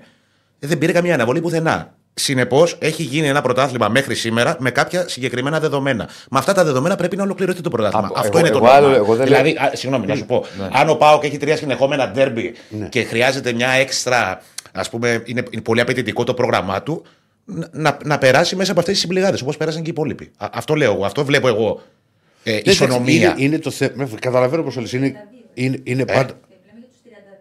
ε, εγώ δεν λέω, δεν λέω ότι είναι σωστό να υπάρξει αναβολή. Λέω ότι αν υπάρξει αναβολή, θα πρέπει ναι. να υπάρξει το μάτι του Παναθηναϊκού γιατί ο Παναθηναϊκός είχε και έχει μάτι μεσοβδόματα. Δεν λέω για τους άλλους, ας πούμε, η ΑΕΚ δεν έχει. Δεν διαφωνώ εγώ σε αυτό. Με το και αλλιώς δεν γίνεται. Εννοείται. Μόνο το ένα από τα δύο. Όχι. Είναι... Συμφωνώ μαζί σου σε αυτό.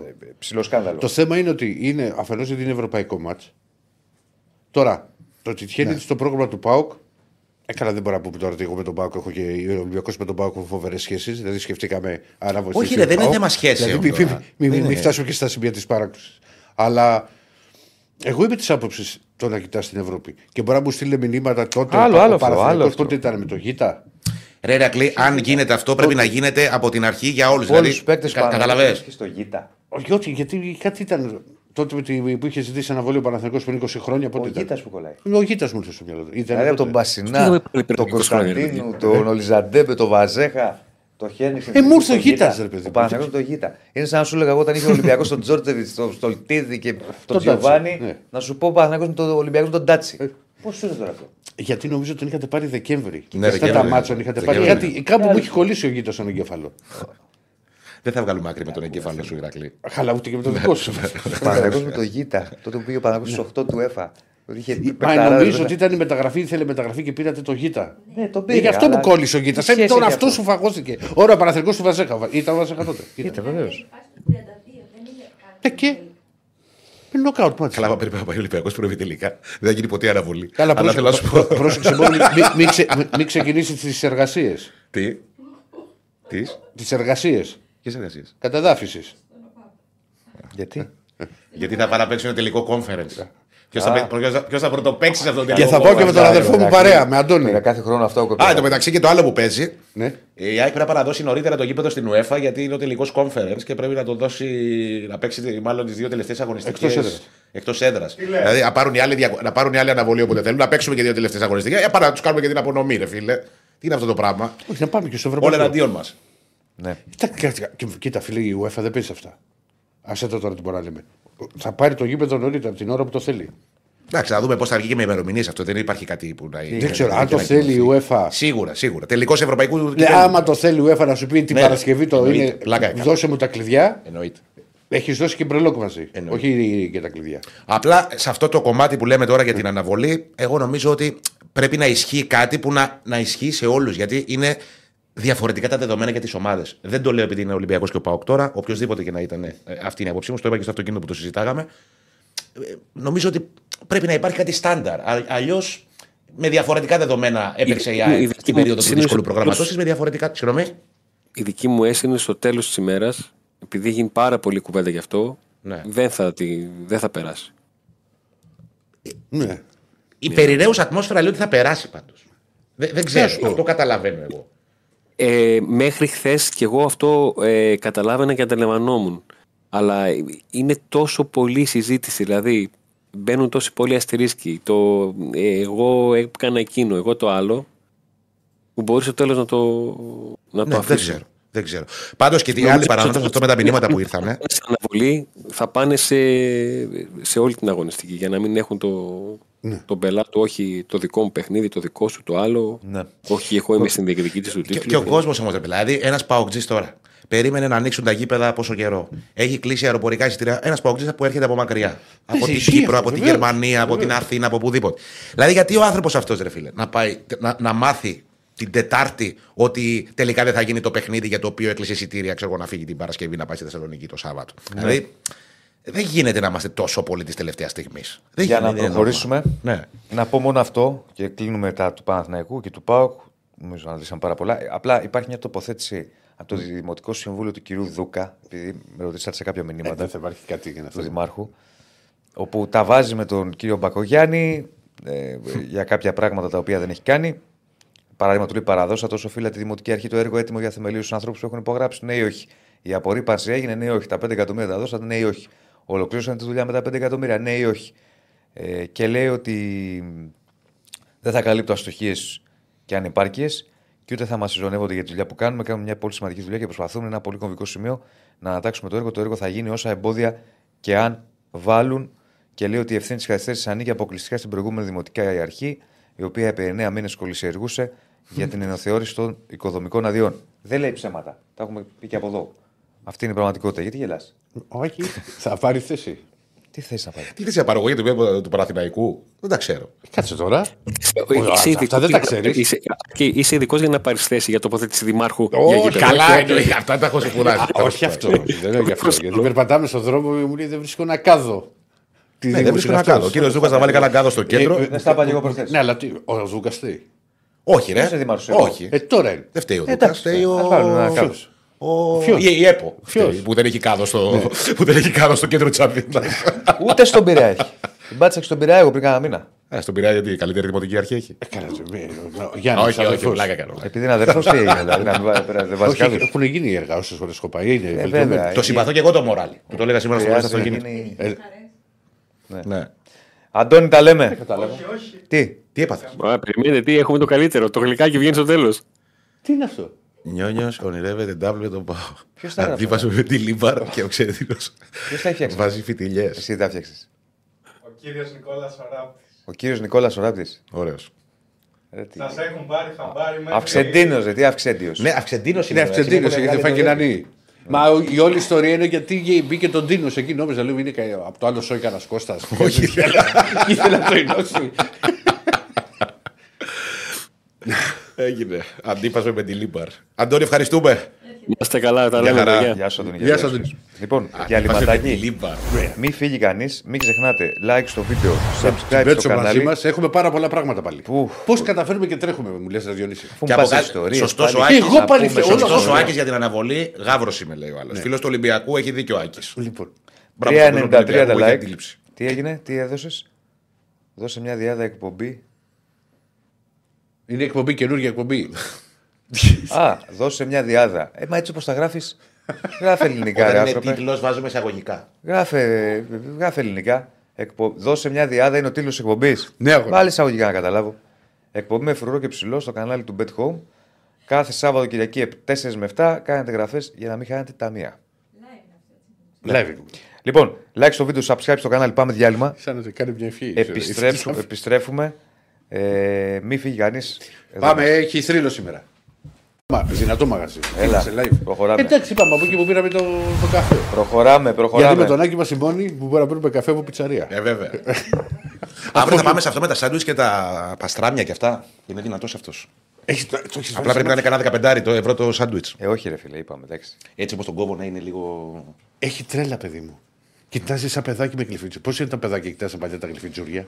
Εντάξει, το αρέσουν. Το αρέσουν. Βλέπει, Βλέπει τα, τα σαλάμια και κάθε σαλάμια. Κοιτάζει και τι είναι αυτό και τι είναι το άλλο. Πόπο πεθαίνω να μου λέει στον δρόμο. Να το έλεγα εγώ, να πω πα στο διάλογο. Έχω την κοιλιά. Βλέπεις τώρα το λέει και λέει, πέφτει πάνω παιδάκι μου. Κολλάει την μπούρη του. Χαιρετάω τα σαλάμια από το ψυγεία, ξέρω εγώ. Τέτοια φάση. Σαλάμι κοιτάει πύρο, πύρο κοιτάει σαλάμι. Πω, πω, πω μου κάνει. Περνάγαμε από ένα άλλο μου λέει. Εδώ θα δούλευα. Εδώ, εδώ. Αν δεν ήμουν δημοσιογράφος, εδώ μέσα θα δούλευα. Αλήθειες. Αλήθειες. Μου λέει ο φίλος ο Αλέξανδρος, συγγνώμη, κριτική στον Μπακογιάννη. Τόσο πράγμα δεν ακούσαμε δύο μήνες καινούριο δήμαρχος και τον έκραζε ο Δεσίλας. Εγώ έκραξα το Δούκα. Α, είναι με το Δούκα ο Αλέξανδρος. Ότι δεν έκανες κριτική στον Μπακογιάννη. Πώς να λέμε, δεν λέμε ότι έχει καθυστέρηση αναθεώρηση άδειας. Καλά, έχουμε κάνει και το βράδυ με την. Τι ήταν αυτή, Ζαρτινιέρες, ήταν. Άστα, ο Αλέξανδρος δεν πρέπει να είναι καθόλου Πασόκ. Πρέπει να είναι soft Πασόκ ο Αλέξανδρος. Λοιπόν, να πω πρώτα απ' όλα. Να κλείσουμε πρώτα το πόλι για να πούμε σε εθνικούς. Βεβαίως, βεβαίως, για να πούμε σε εθνικούς Ευρώπης. Το πάω ωραία τώρα γιατί μου λέει έχει τρέλος. Ποιος θα περάσει το τελικό κυπέλλου? Παναθηναϊκός εβδομήντα τοις εκατό, ΠΑΟΚ τριάντα τοις εκατό, θεωρεί ο κόσμος σε σύνολο χίλια διακόσια ψήφων. Προχωράμε. Πάμε Ολυμπιακό. Πάμε. Για πάμε. Κράτησε και ανοίγει. Λοιπόν, πρώτα απ' όλα να απαντήσω στο φίλο που το είχε στείλει πολύ νωρίς το μήνυμα. Που λέει: Ηρακλή, εμείς φεύγουμε τη Δευτέρα για Ουγγαρία, αλλά δεν έχει βγει κάποια ανακοίνωση για τα εισιτήρια. Το πιο πιθανό για τα εισιτήρια του εκτός έδρας παιχνιδιού είναι να βγει σήμερα. Γιατί το έστειλα σε μήνυμα με το που είδα το μήνυμα, γιατί δυστυχώς το είχα ξεχάσει χθες. Και μου είπε ότι πιθανότατα θα βγει σήμερα η ανακοίνωση. Οπότε να είστε συντονισμένος στα μέσα από τα οποία ενημερώνεσαι, οτιδήποτε, αν θα βγει. Αλλά ενημερωθείς για τα εισιτήρια που θα πάρει ο Ολυμπιακός για τη ρεβάνς. Πόσα πήρε, ρε? Πολλά, ξέρουμε. Είναι... Σήμερα θα βγει. Όχι. Ε, ε, έχει πει, κοίτα, Ιούκα. Είναι, είναι μεγάλο. Έχει πάρει εισιτήρια. Δεν ξέρω ακριβώς τον αριθμό. Okay. Εντάξει, είναι νωρίς ακόμα, ούτως ή άλλως. Ναι. Δηλαδή είναι εξακόσια ήρθαν Ιούκα, καλά περισσότερα θα έχει πάρει ο Ολυμπιακός. Γιατί πάρα πολλοί κόσμοι μου είχε στείλει ότι θα πάει στη Βουδαπέστη και με ρωτάνε, ξέρεις αυτό, ναι, το πράγμα, ναι, και περιμένω κι εγώ να, okay, να πω στο, στους φίλους. Αλλά.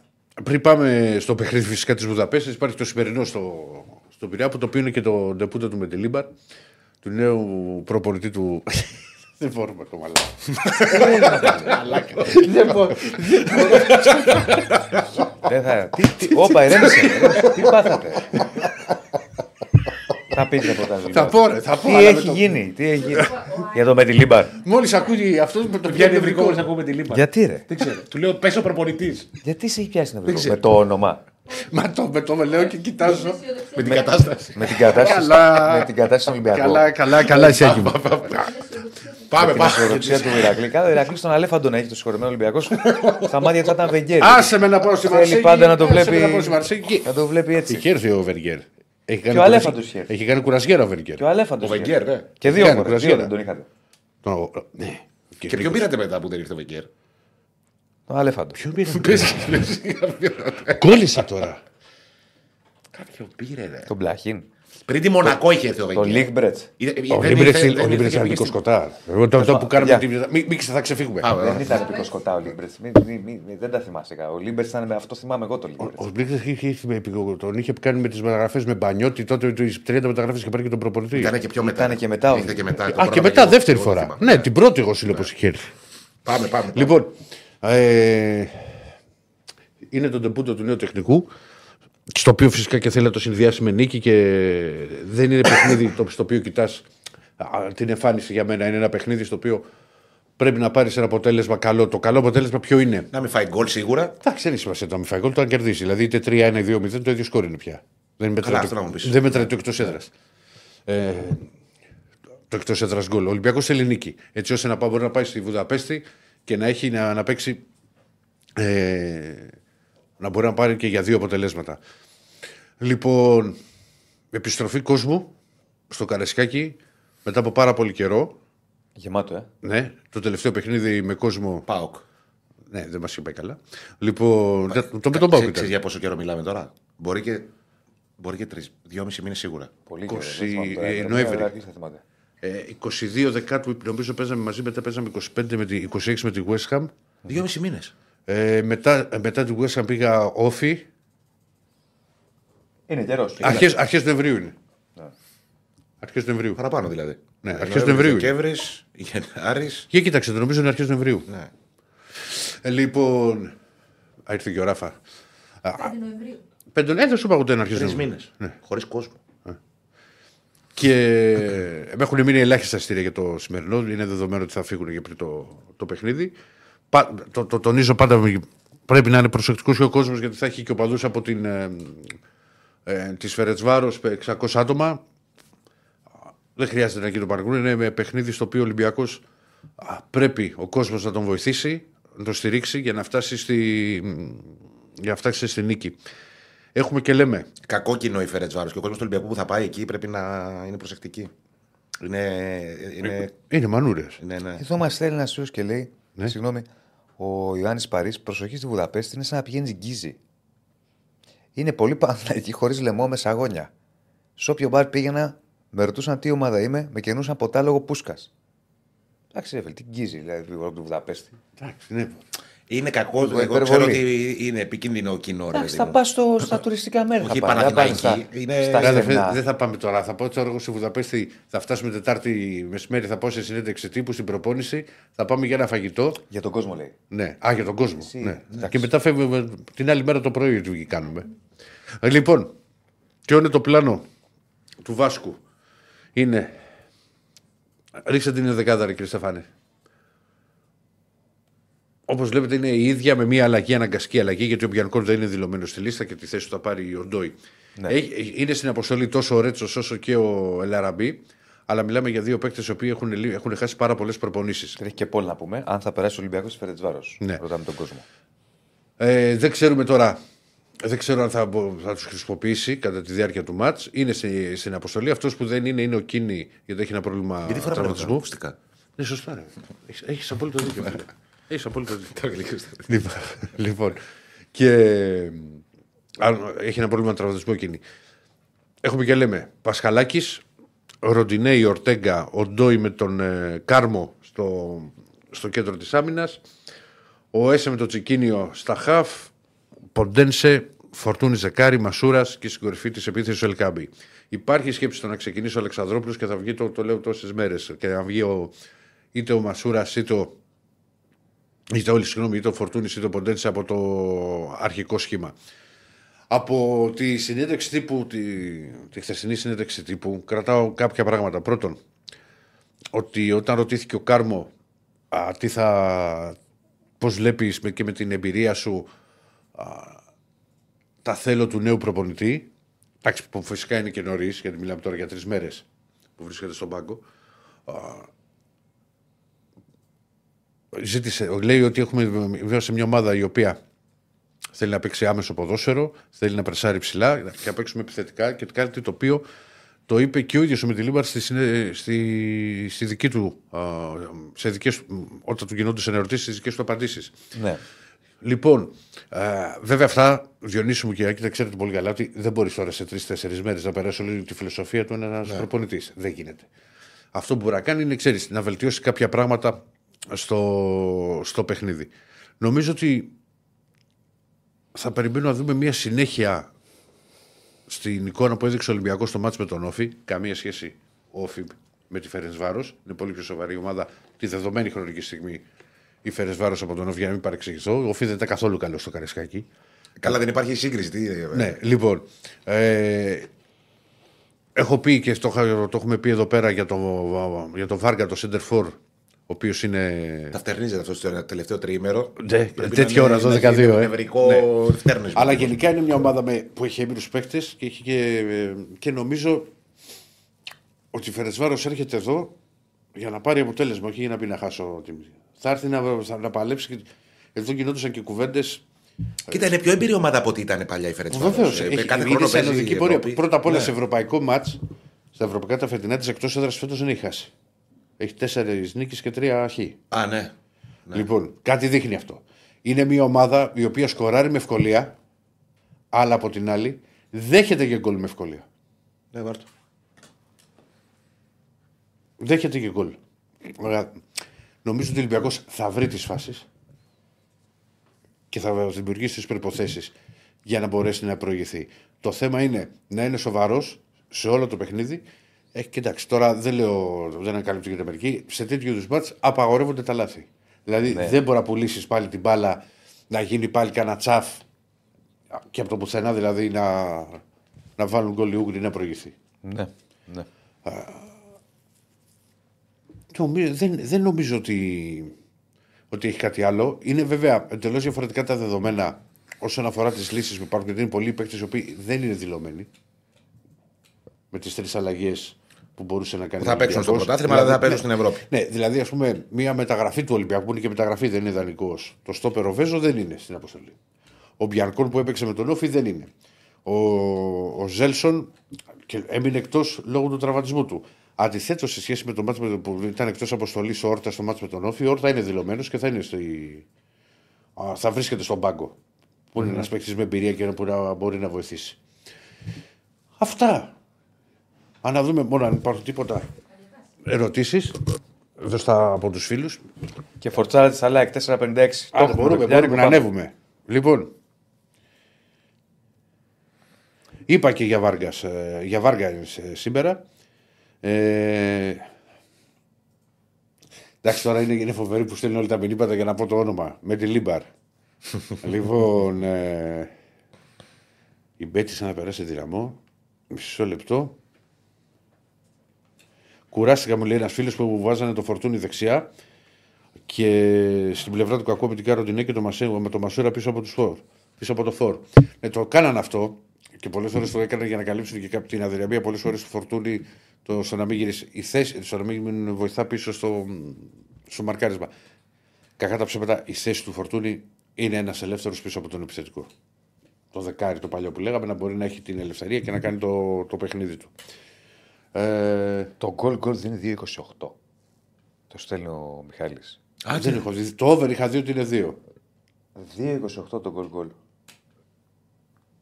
Προκλητική απόδοση.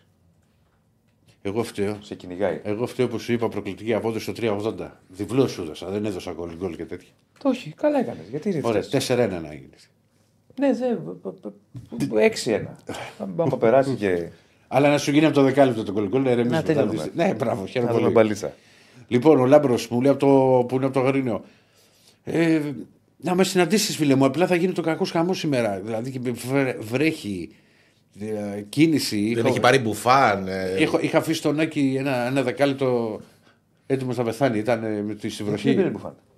Το ξέχασα. Ε, εντάξει, σιγά, επειδή ε, βρέχει. Ε, πάλι, τι είναι να μπουφάνε. Τι είναι το μπρελόκ. Λοιπόν. Ε, αν βλέπω γκολ ε, ε, Γιώργαρου, πάντα βλέπω και, και πάντα παίζω γκολ Μπασούραρου. Η Ηρακλή με το ΚΑΣ που ρωτάει ένας φίλος, είναι τέλος του μήνα είναι να βγει η απόφαση τη, ή στις αρχές του άλλου. Ε, Πες μας, έχει σχέση ο Σουφουπού, πάω και πήγα κάτσε, μήπως κάνει λέτζι. Δεν ακούει ο κόσμος τι λες. Ναι ρε Ηρακλή, τι. Ένα γκαγκάτσι άκουσα και ο Σουφουπού πάω. Να βάλουμε και υπότιτλους από κάτω. Όχι, είναι το διαβάζω, ρε παιδί μου. Άσε με, ρε φίλε, με τα τζις. Εντάξει, η οικογένεια κάτσε είναι συνδετικός κρίκος. Ποια τζις, δεν καταλαβαίνω τίποτα. Λοιπόν, πάμε λίγο το μήνυμα. Και σχέση με Γκαγκάτσι, Ολυμπιακού, πω παγώ ότι ο Ολυμπιακός τι έχει παρτίδες με τον ΠΑΟΚ. Αυτό, είναι ένας συνδετικός δεσμός η οικογένεια Γκαγκάτσι μεταξύ Ολυμπιακού και ΠΑΟΚ. Ο πατέρας με τον Σοκράτη, ο γιος με τον Ιβάν.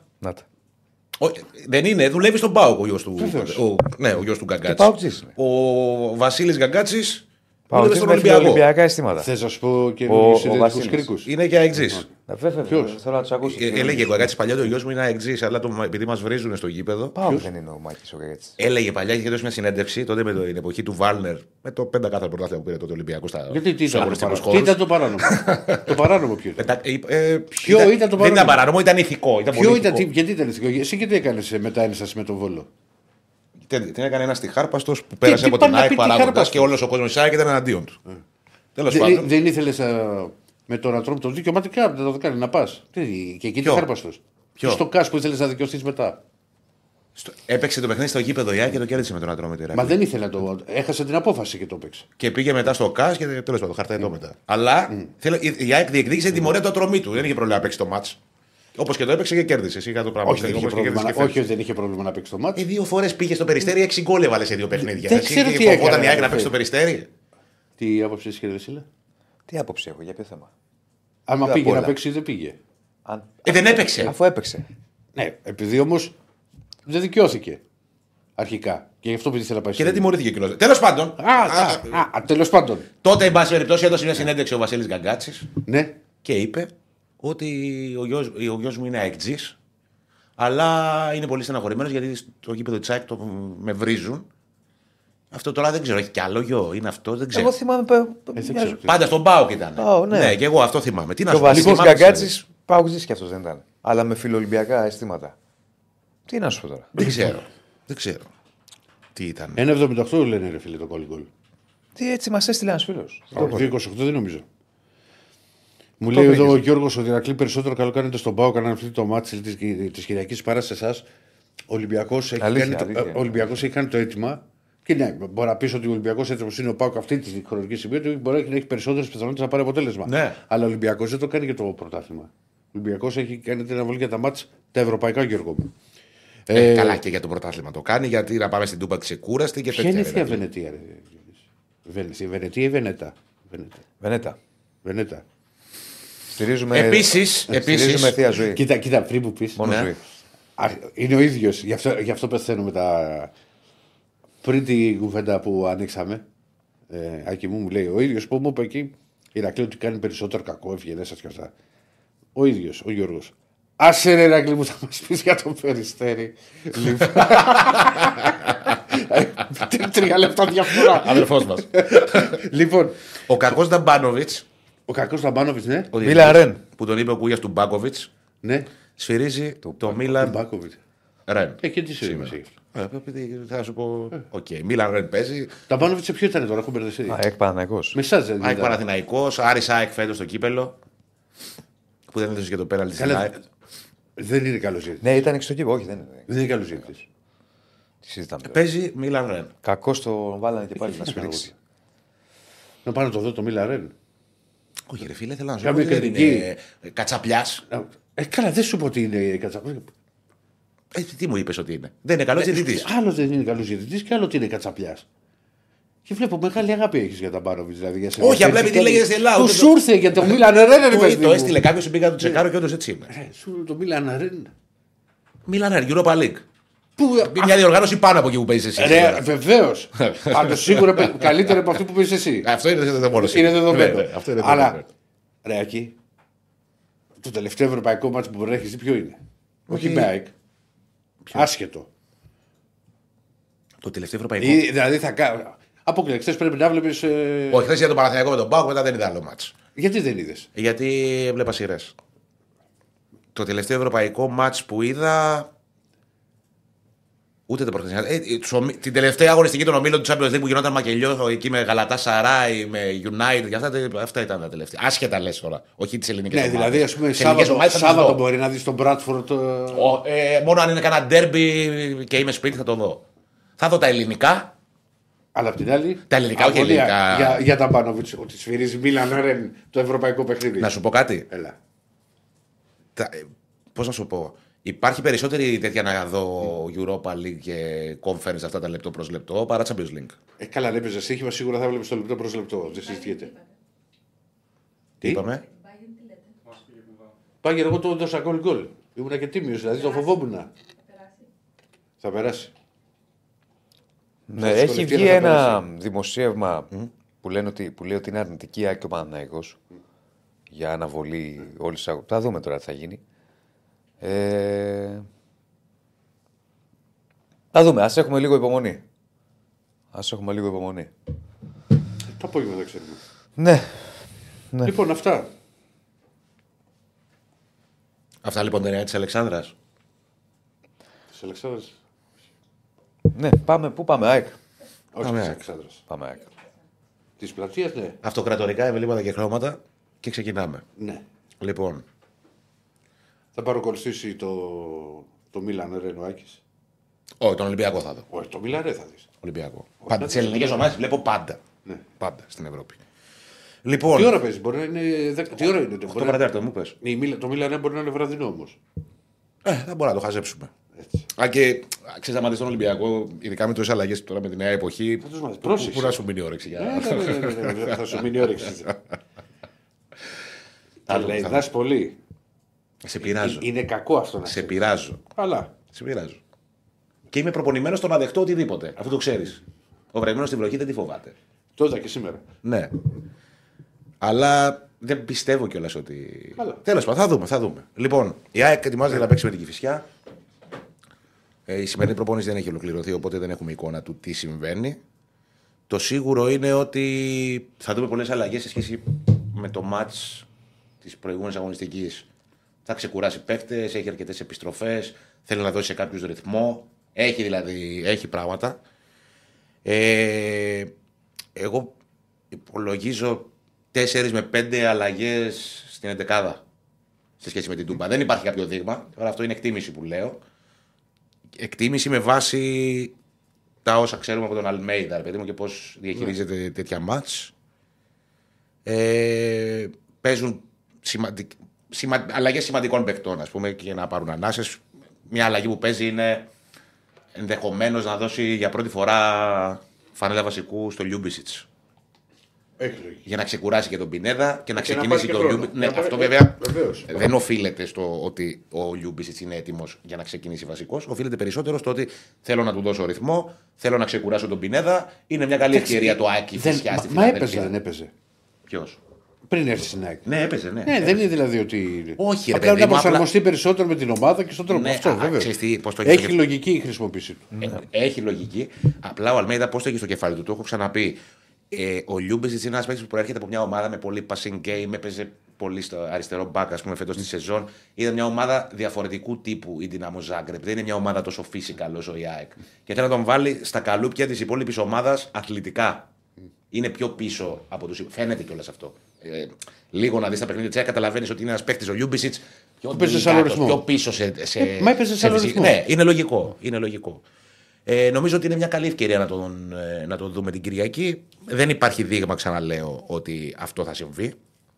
Είναι όμως μια πιθανότητα που παίζει και γιατί ε, πάρει και μια ανάσα ο Πινέδα που σπατάλησε πολύ ενέργεια και στην Τούμπα. Ε, και γενικότερα είναι λόγω του και των απουσιών στα αμυντικά χαφ ήταν κολόνα, παίζει ενενήντα λεπτά στα προηγούμενα παιχνίδια. Ε, μία άλλη σοβαρή πιθανότητα αλλαγής είναι ο Μουκουντή. Ο, ο Μουκουντή, υπενθυμίζω ότι δεν έχει παίξει ποτέ με την ΑΕΚ στο δύο χιλιάδες είκοσι τέσσερα. Δεν έχει παίξει ούτε ένα παιχνίδι. Ναι, έλειπε όμως. Έλειπε στο Κόπα Αφρικα, αλλά ήταν και δύο μάτς διαθέσιμος. Το ένα με τον Πάοκο και είχε ένα θέμα, τελικά έμεινε εκτός, ε, ήταν ερεθισμένο στο πόδι ε, και είχε ένα, είχε ένα πρόβλημα, μικρό πρόβλημα, γιατί ξαναμπήκε σε κανονικό ρυθμό προπόνησης. Στον προηγούμενο, στο προηγούμενο αγώνα με τον Αστέρα Τρίπολης ήταν στον πάγκο, δεν τον έβαλε λεπτό ο Αλμέιδα. Ε, και είναι μια καλή ευκαιρία τώρα να, να μπει και αυτός, γιατί λείπει και ο Βίντα. Θα πάει τώρα ένα δίδυμο ή Μίτογλου Μουκουντή ή Κάλενς Μουκουντή. Και οι δύο συνδυασμοί είναι πιθανοί. Γιατί ο Κάλενς έχει συνεχόμενα παιχνίδια. Ε, Όμως νομίζω ότι η επιστροφή του στην ενδεκάδα είναι, πρέπει να θεωρείται δεδομένη. Ε, λόγω του θέματος που αντιμετωπίζει ο Ρότα, υπάρχει ένα θέμα και, με το... και στο δεξί μπακ. Δηλαδή βλέπω πολύ πιθανό το να παίξει ο Ραντόνια την Κυριακή. Βλέπω το Ραντόνια περισσότερο από το Σιντιμπέ και νομίζω ότι αυτός ήταν και ο λόγος που τον έβαλε σε δύο συνεχόμενα παιχνίδια ο, ο Αλμέιδα με τον Όφη και με τον Αστέρα Τρίπολης. Ποντάρει στο Ραντόνια και θέλει να κάνει με τον Ραντόνια κάτι παρόμοιο ε, σε σχέση με αυτό που έκανε με τον Μπίλιο. Δηλαδή να ετοιμάσει ένα παίχτη για να είναι ε, στο rotation της πρώτης ομάδας και να είναι διαθέσιμος ως, να υπολογίζεται, ας πούμε, ως δεύτερος δεξιός μπακ, να είναι πάντα εκεί. Ε, Πόνσε Αντιγκαρσία, και αυτό είναι πολύ πιθανό. Ο Πόνσε προερχόταν στην Τούμπα από ένα διάστημα τριών αγώνων με επτά γκολ. Τελικά αποφάσισε ο προπονητής ότι. Αυτό που το λέγαμε και την περασμένη εβδομάδα πριν το παιχνίδι, ότι ο Γκαρσία τέριαζε πολύ περισσότερο στις συνθήκες του αγώνα. Δικαιώθηκε τελικά γιατί ο Γκαρσία, παρότι δεν απείλησε, δεν είχε ούτε μία τελική σε κανονική ροή αγώνα. Η μοναδική τελική που είχε στην Τούμπα ήταν ένα, μια εκτέλεση φάουλ στο πρώτο ημίχρονο, αν θυμάστε, ένα ψιλοσκοτωμένο φάουλ σιρτό. Που κόντραρε. Ε, νομίζω ότι θα επανέλθει ο Πόνσε. Γιατί θα είναι ένα παιχνίδι που η ΑΕΚ θα έχει την κατοχή. Θέλει να δείξει και στον Πόνσε ότι σε υπολογίζω, είσαι πρωτοδεύτερος εδώ. Δεν είσαι απλά τα καλύτερα από τον Γκαρσία. Νομίζω ότι είναι πολύ πιθανό το να δούμε τον Πόνσε στην κορυφή της επίθεσης. Και ταιριάζει και το παιχνίδι στον Πόνσε. Δηλαδή, ο Πόνσε είναι ένα σεντερφόρ που τον θέλει σε τέτοιου είδους παιχνίδια. Έχω την κατοχή, ο αντίπαλος είναι ταμπουρωμένος στην περιοχή του και έχω και ένα σεντερφόρ που είναι φορ περιοχής. Τέτοιο πράγμα είναι ο Πόνσε. Ε, το στίχημα το μεγάλο είναι το αν ο Αραούχο θα, είναι, θα ξεκινήσει στο βασικός. Το λέω αυτό γιατί ο Τσούμπερ είναι σε ένα timing που θέλει ανάσες. Mm-hmm. Ο Αραούχο δεν είναι πολύ καλά το τελευταίο διάστημα. Έχει χάσει φέτος τη θέση του σε βαθμό που δεν είχε συμβεί ποτέ ξανά αυτό στην ΑΕΚ. Ε, έχει να παίξει βασικός. Το, το τσέκαρα λίγο το πρωί γιατί λέω πότε έπαιξε τελευταία φορά βασικός. Τελευταία φορά έπαιξε βασικός στις δώδεκα Νοεμβρίου με τη Λαμία, ένα παιχνίδι που λείπανε οι υπόλοιποι επιθετικοί. Έπαιζε αυτός και ο Γκαρσία. Mm-hmm. ε, Τους έδωσε απλά χρόνο για να μπουν, ρε παιδί μου, σε ναι. συγκεκριμένο παιχνίδι. Ναι. Φέτος, παιδιά, ο Ραούχο έχει παίξει βασικός μόλις τέσσερις φορές. Που αυτό ίσως να λέει κάτι και για το μέλλον του. Ναι, και για την ανα... η ανανέωση, ένα κομμάτι έχει να κάνει με τον Αραούχο, γιατί υπάρχει αυτό το θέμα με την κόρη του που είναι στα Κανάρια. Ένα θέμα είναι η ανησυχία που υπάρχει με τον τραυματισμό, γιατί δεν πήγε καλά η επέμβαση του καλοκαιριού. Ε, επιλέχθηκε να μην κάνει επέμβαση το χειμώνα και να πάει συντηρητικά. Και πλέον δεν είναι ο Αραούχο τώρα, δεν έχει μια εικόνα που... Δεν είναι ο Αραούχο τώρα, ο περσινός. Και ένας από τους λόγους που η ΑΕΚ είναι λίγο, ένα κλικ κάτω σε σχέση με την περσινή ΑΕΚ είναι αυτό. Δηλαδή ο Αραούχο πέρσι ήταν κομβικότατος στην ΑΕΚ. Η θέση που τον έβαζε ο Αλμέιδα, ε, τα κλεψίματα που έδινε, ήταν από τους μεσοεπιθετικούς της ΑΕΚ και τους επιθετικούς, ήταν ο πρώτος σε κλεψίματα ο Αραούχο. Είχε εβδομήντα κλεψίματα, είχε γκολ, είχε assist, νομίζω δεκατέσσερα γκολ και assist μαζί. Φέτος δεν έχει δώσει τίποτα στην ομάδα και είναι λογικό να λείπει ένα πολύ σημαντικό κομμάτι του puzzle που τη βοηθούσε στο pressing, που τη βοηθούσε στη δημιουργία, που τη βοηθούσε στο συνδυαστικό παιχνίδι από τη στιγμή που έκλεβε την μπάλα να κάνει επίθεση με γρήγορα μέτρα. Θυμάστε, ας πούμε, τον γκολ με τον, με τον Μάνταλο στην Τούμπα πέρσι που κλέβουν την μπάλα και την αλλάζουν ναι. γρήγορα, κάνει την κίνηση ο Αραούχο και παίρνει μια πολύ σημαντική νίκη. Δυστυχώς, και το λέω το δυστυχώς γιατί είναι ένα παιδί που συμπαθώ πάρα πολύ, ο Αραούχο, δεν είναι ο Αραούχο ο περσινός. Δεν κάνουμε αυτή την κουβέντα στην πορεία. Ε, όταν δοθεί η ευκαιρία. Όμως, αν δεν ξεκινήσει και τώρα στο αρχικό σχήμα, ξέρεις, είναι... πότε θα ξεκινήσει. Δηλαδή, παίζει άκουα την Κηφισιά, ο Τσούμπερ είναι κουρασμένος. Ναι, ναι, ναι. Καταλαβαίνεις. Βέβαια, η εικόνα του στα τελευταία μάτς δεν, είναι, δεν δείχνει παίχτη που μπορεί να βοηθήσει την ομάδα ξεκινώντας ως βασικός. Θα το δούμε. Αφήνουμε πάντα πιθανότητα. Μπορεί να τον βάλει, ας πούμε, ο Αλμέιδα να τον βάλει βασικό την Κυριακή. Θα το δούμε στην πορεία αυτό. Αλλά νομίζω ότι είναι, είναι μια καθοριστική παράμετρος το αν ξεκινήσει την Κυριακή. Τουλάχιστον αν ξεκινήσει στο μυαλό του προπονητή θα δείχνει ότι okay, τον υπολογίζω και okay για βασικό όταν οι συνθήκες το, το βολέψουν, ας πούμε, να γίνει αυτό. Αν δεν, θα δούμε. Ε, σίγουροι απόντες για την ΑΕΚ είναι ο Βίντα που είναι τιμωρημένος. Ο Ρότα έχει ένα πρόβλημα, δεν μπορώ να, πω, να βάλω το χέρι στη φωτιά για το αν θα είναι διαθέσιμος. Ε, αλλά όλα δείχνουν ότι δεν θα είναι. Ε, μπήκα στο κανονικό πρόγραμμα, ο Μουκουντή, το είπαμε και πριν, ο Άμραμπατ, ο Σιμάνσκι μπαίνει σταδιακά και υπάρχει μια αισιόδοξη πρόβλεψη ότι μπορεί να είναι και στον πάγκο την Κυριακή, μπαίνοντας νωρίτερα από, το, από αυτό που είχε προαναγγελθεί. Είχε προαναγγελθεί ότι θα μείνει εκτός τέσσερις ως έξι εβδομάδες, τώρα είμαστε στην τρίτη, τέταρτη εβδομάδα. Είναι πολύ καλή η επιστροφή του αν μπει. Ο Φερνάντες υπολογίζεται να μπει σήμερα και ο Μάνταλος είχε ένα θεματάκι τραυματισμού, έκανε χθες ατομικό πρόγραμμα, αλλά όλα δείχνουν ότι θα είναι, θα είναι διαθέσιμος. Ε, κόσμος πάνω από τριάντα χιλιάδες περιμένει την Κυριακή. Έχουν φύγει τα διαθέσιμα εισιτήρια που δεν είναι και πολλά.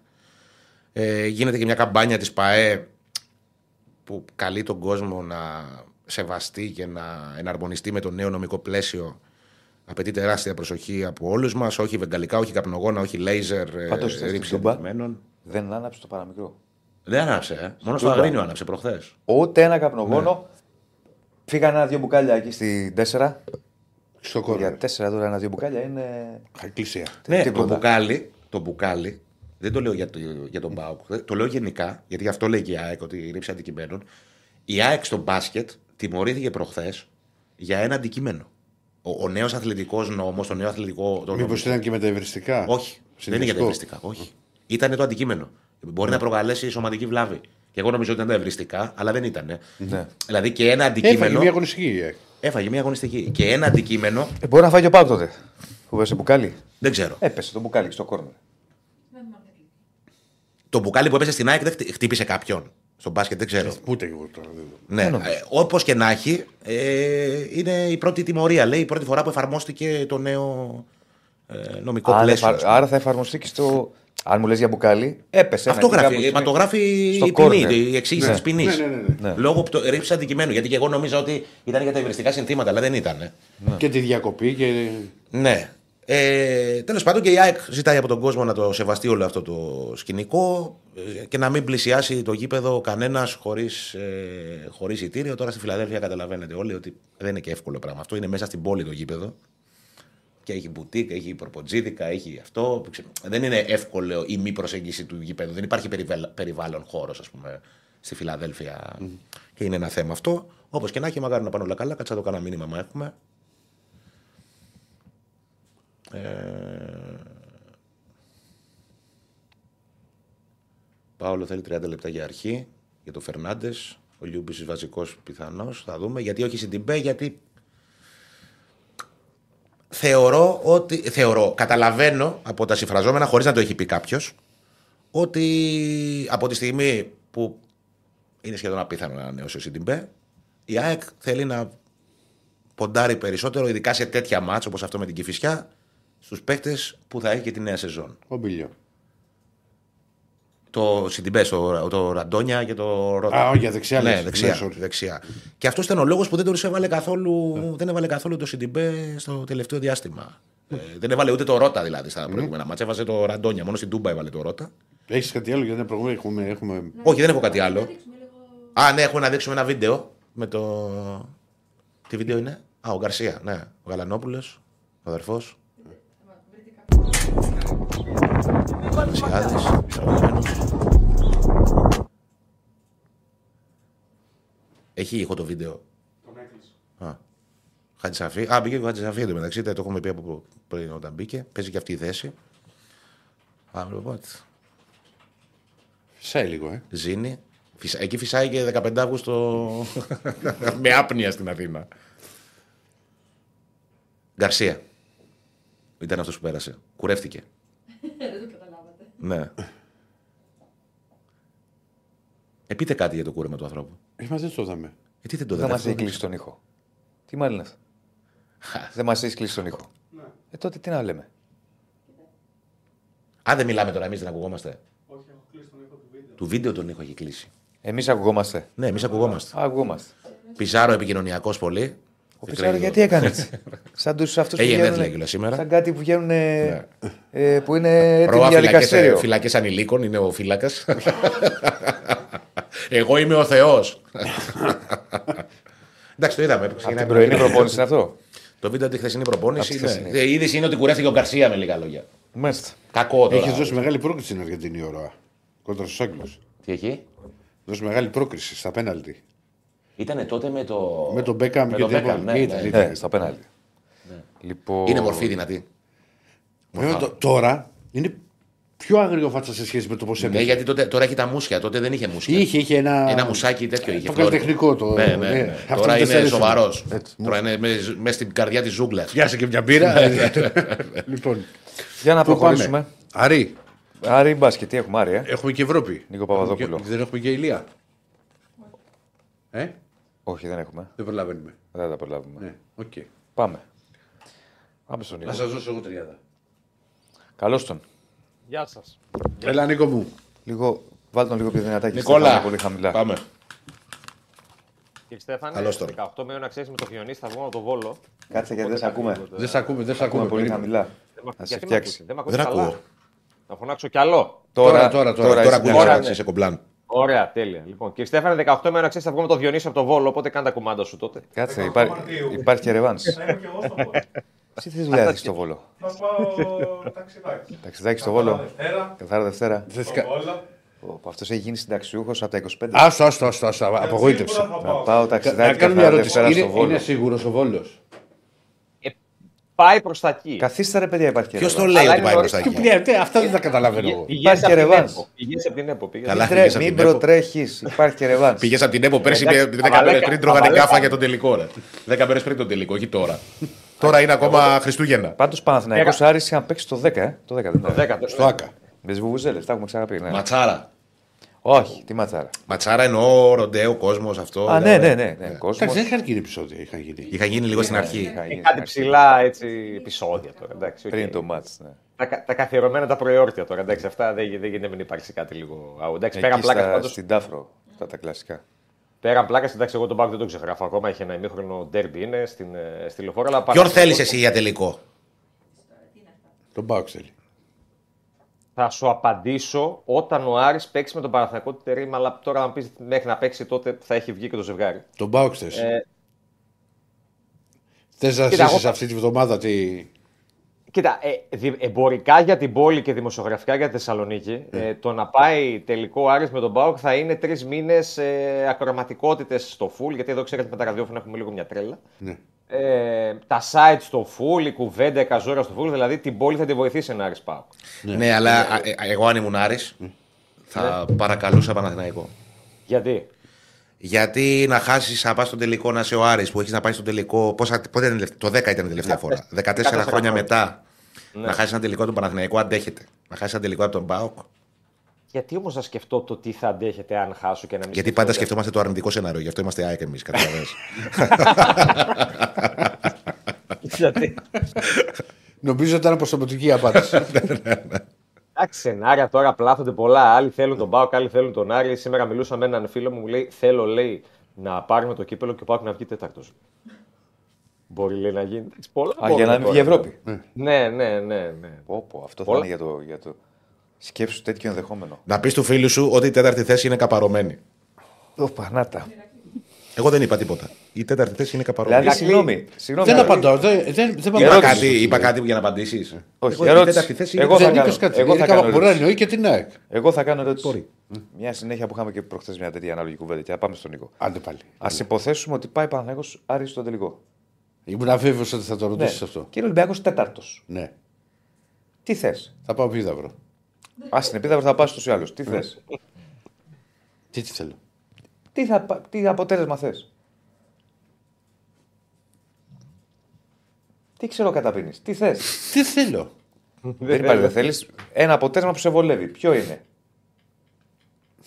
Σου είπα και χθες την απάντηση. Την ήττα του Άρη. Δεν θα πεις την νίκη του Παναθηναϊκού. Θέλω την ήττα του Άρη. Όχι, όχι, δεν θα σου πω τέτοιο πράγμα. Γιατί ρε Ρακλή, τόσο προ...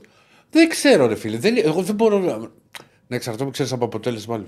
Συμβαίνει στη ζωή. Και στο ποδόσφαιρο και στον αθλητισμό. Βέβαια. Σε ρωτάω λοιπόν συγκεκριμένα. Η λογική, λέει παιδί μου, είναι, η, η, η, η λογική είναι, είναι να το πάρει ο Παναθηναϊκός για, για να βγει η Ευρώπη. Ο Ηρακλής. Ξεκάθαρα, straight. Τι θες?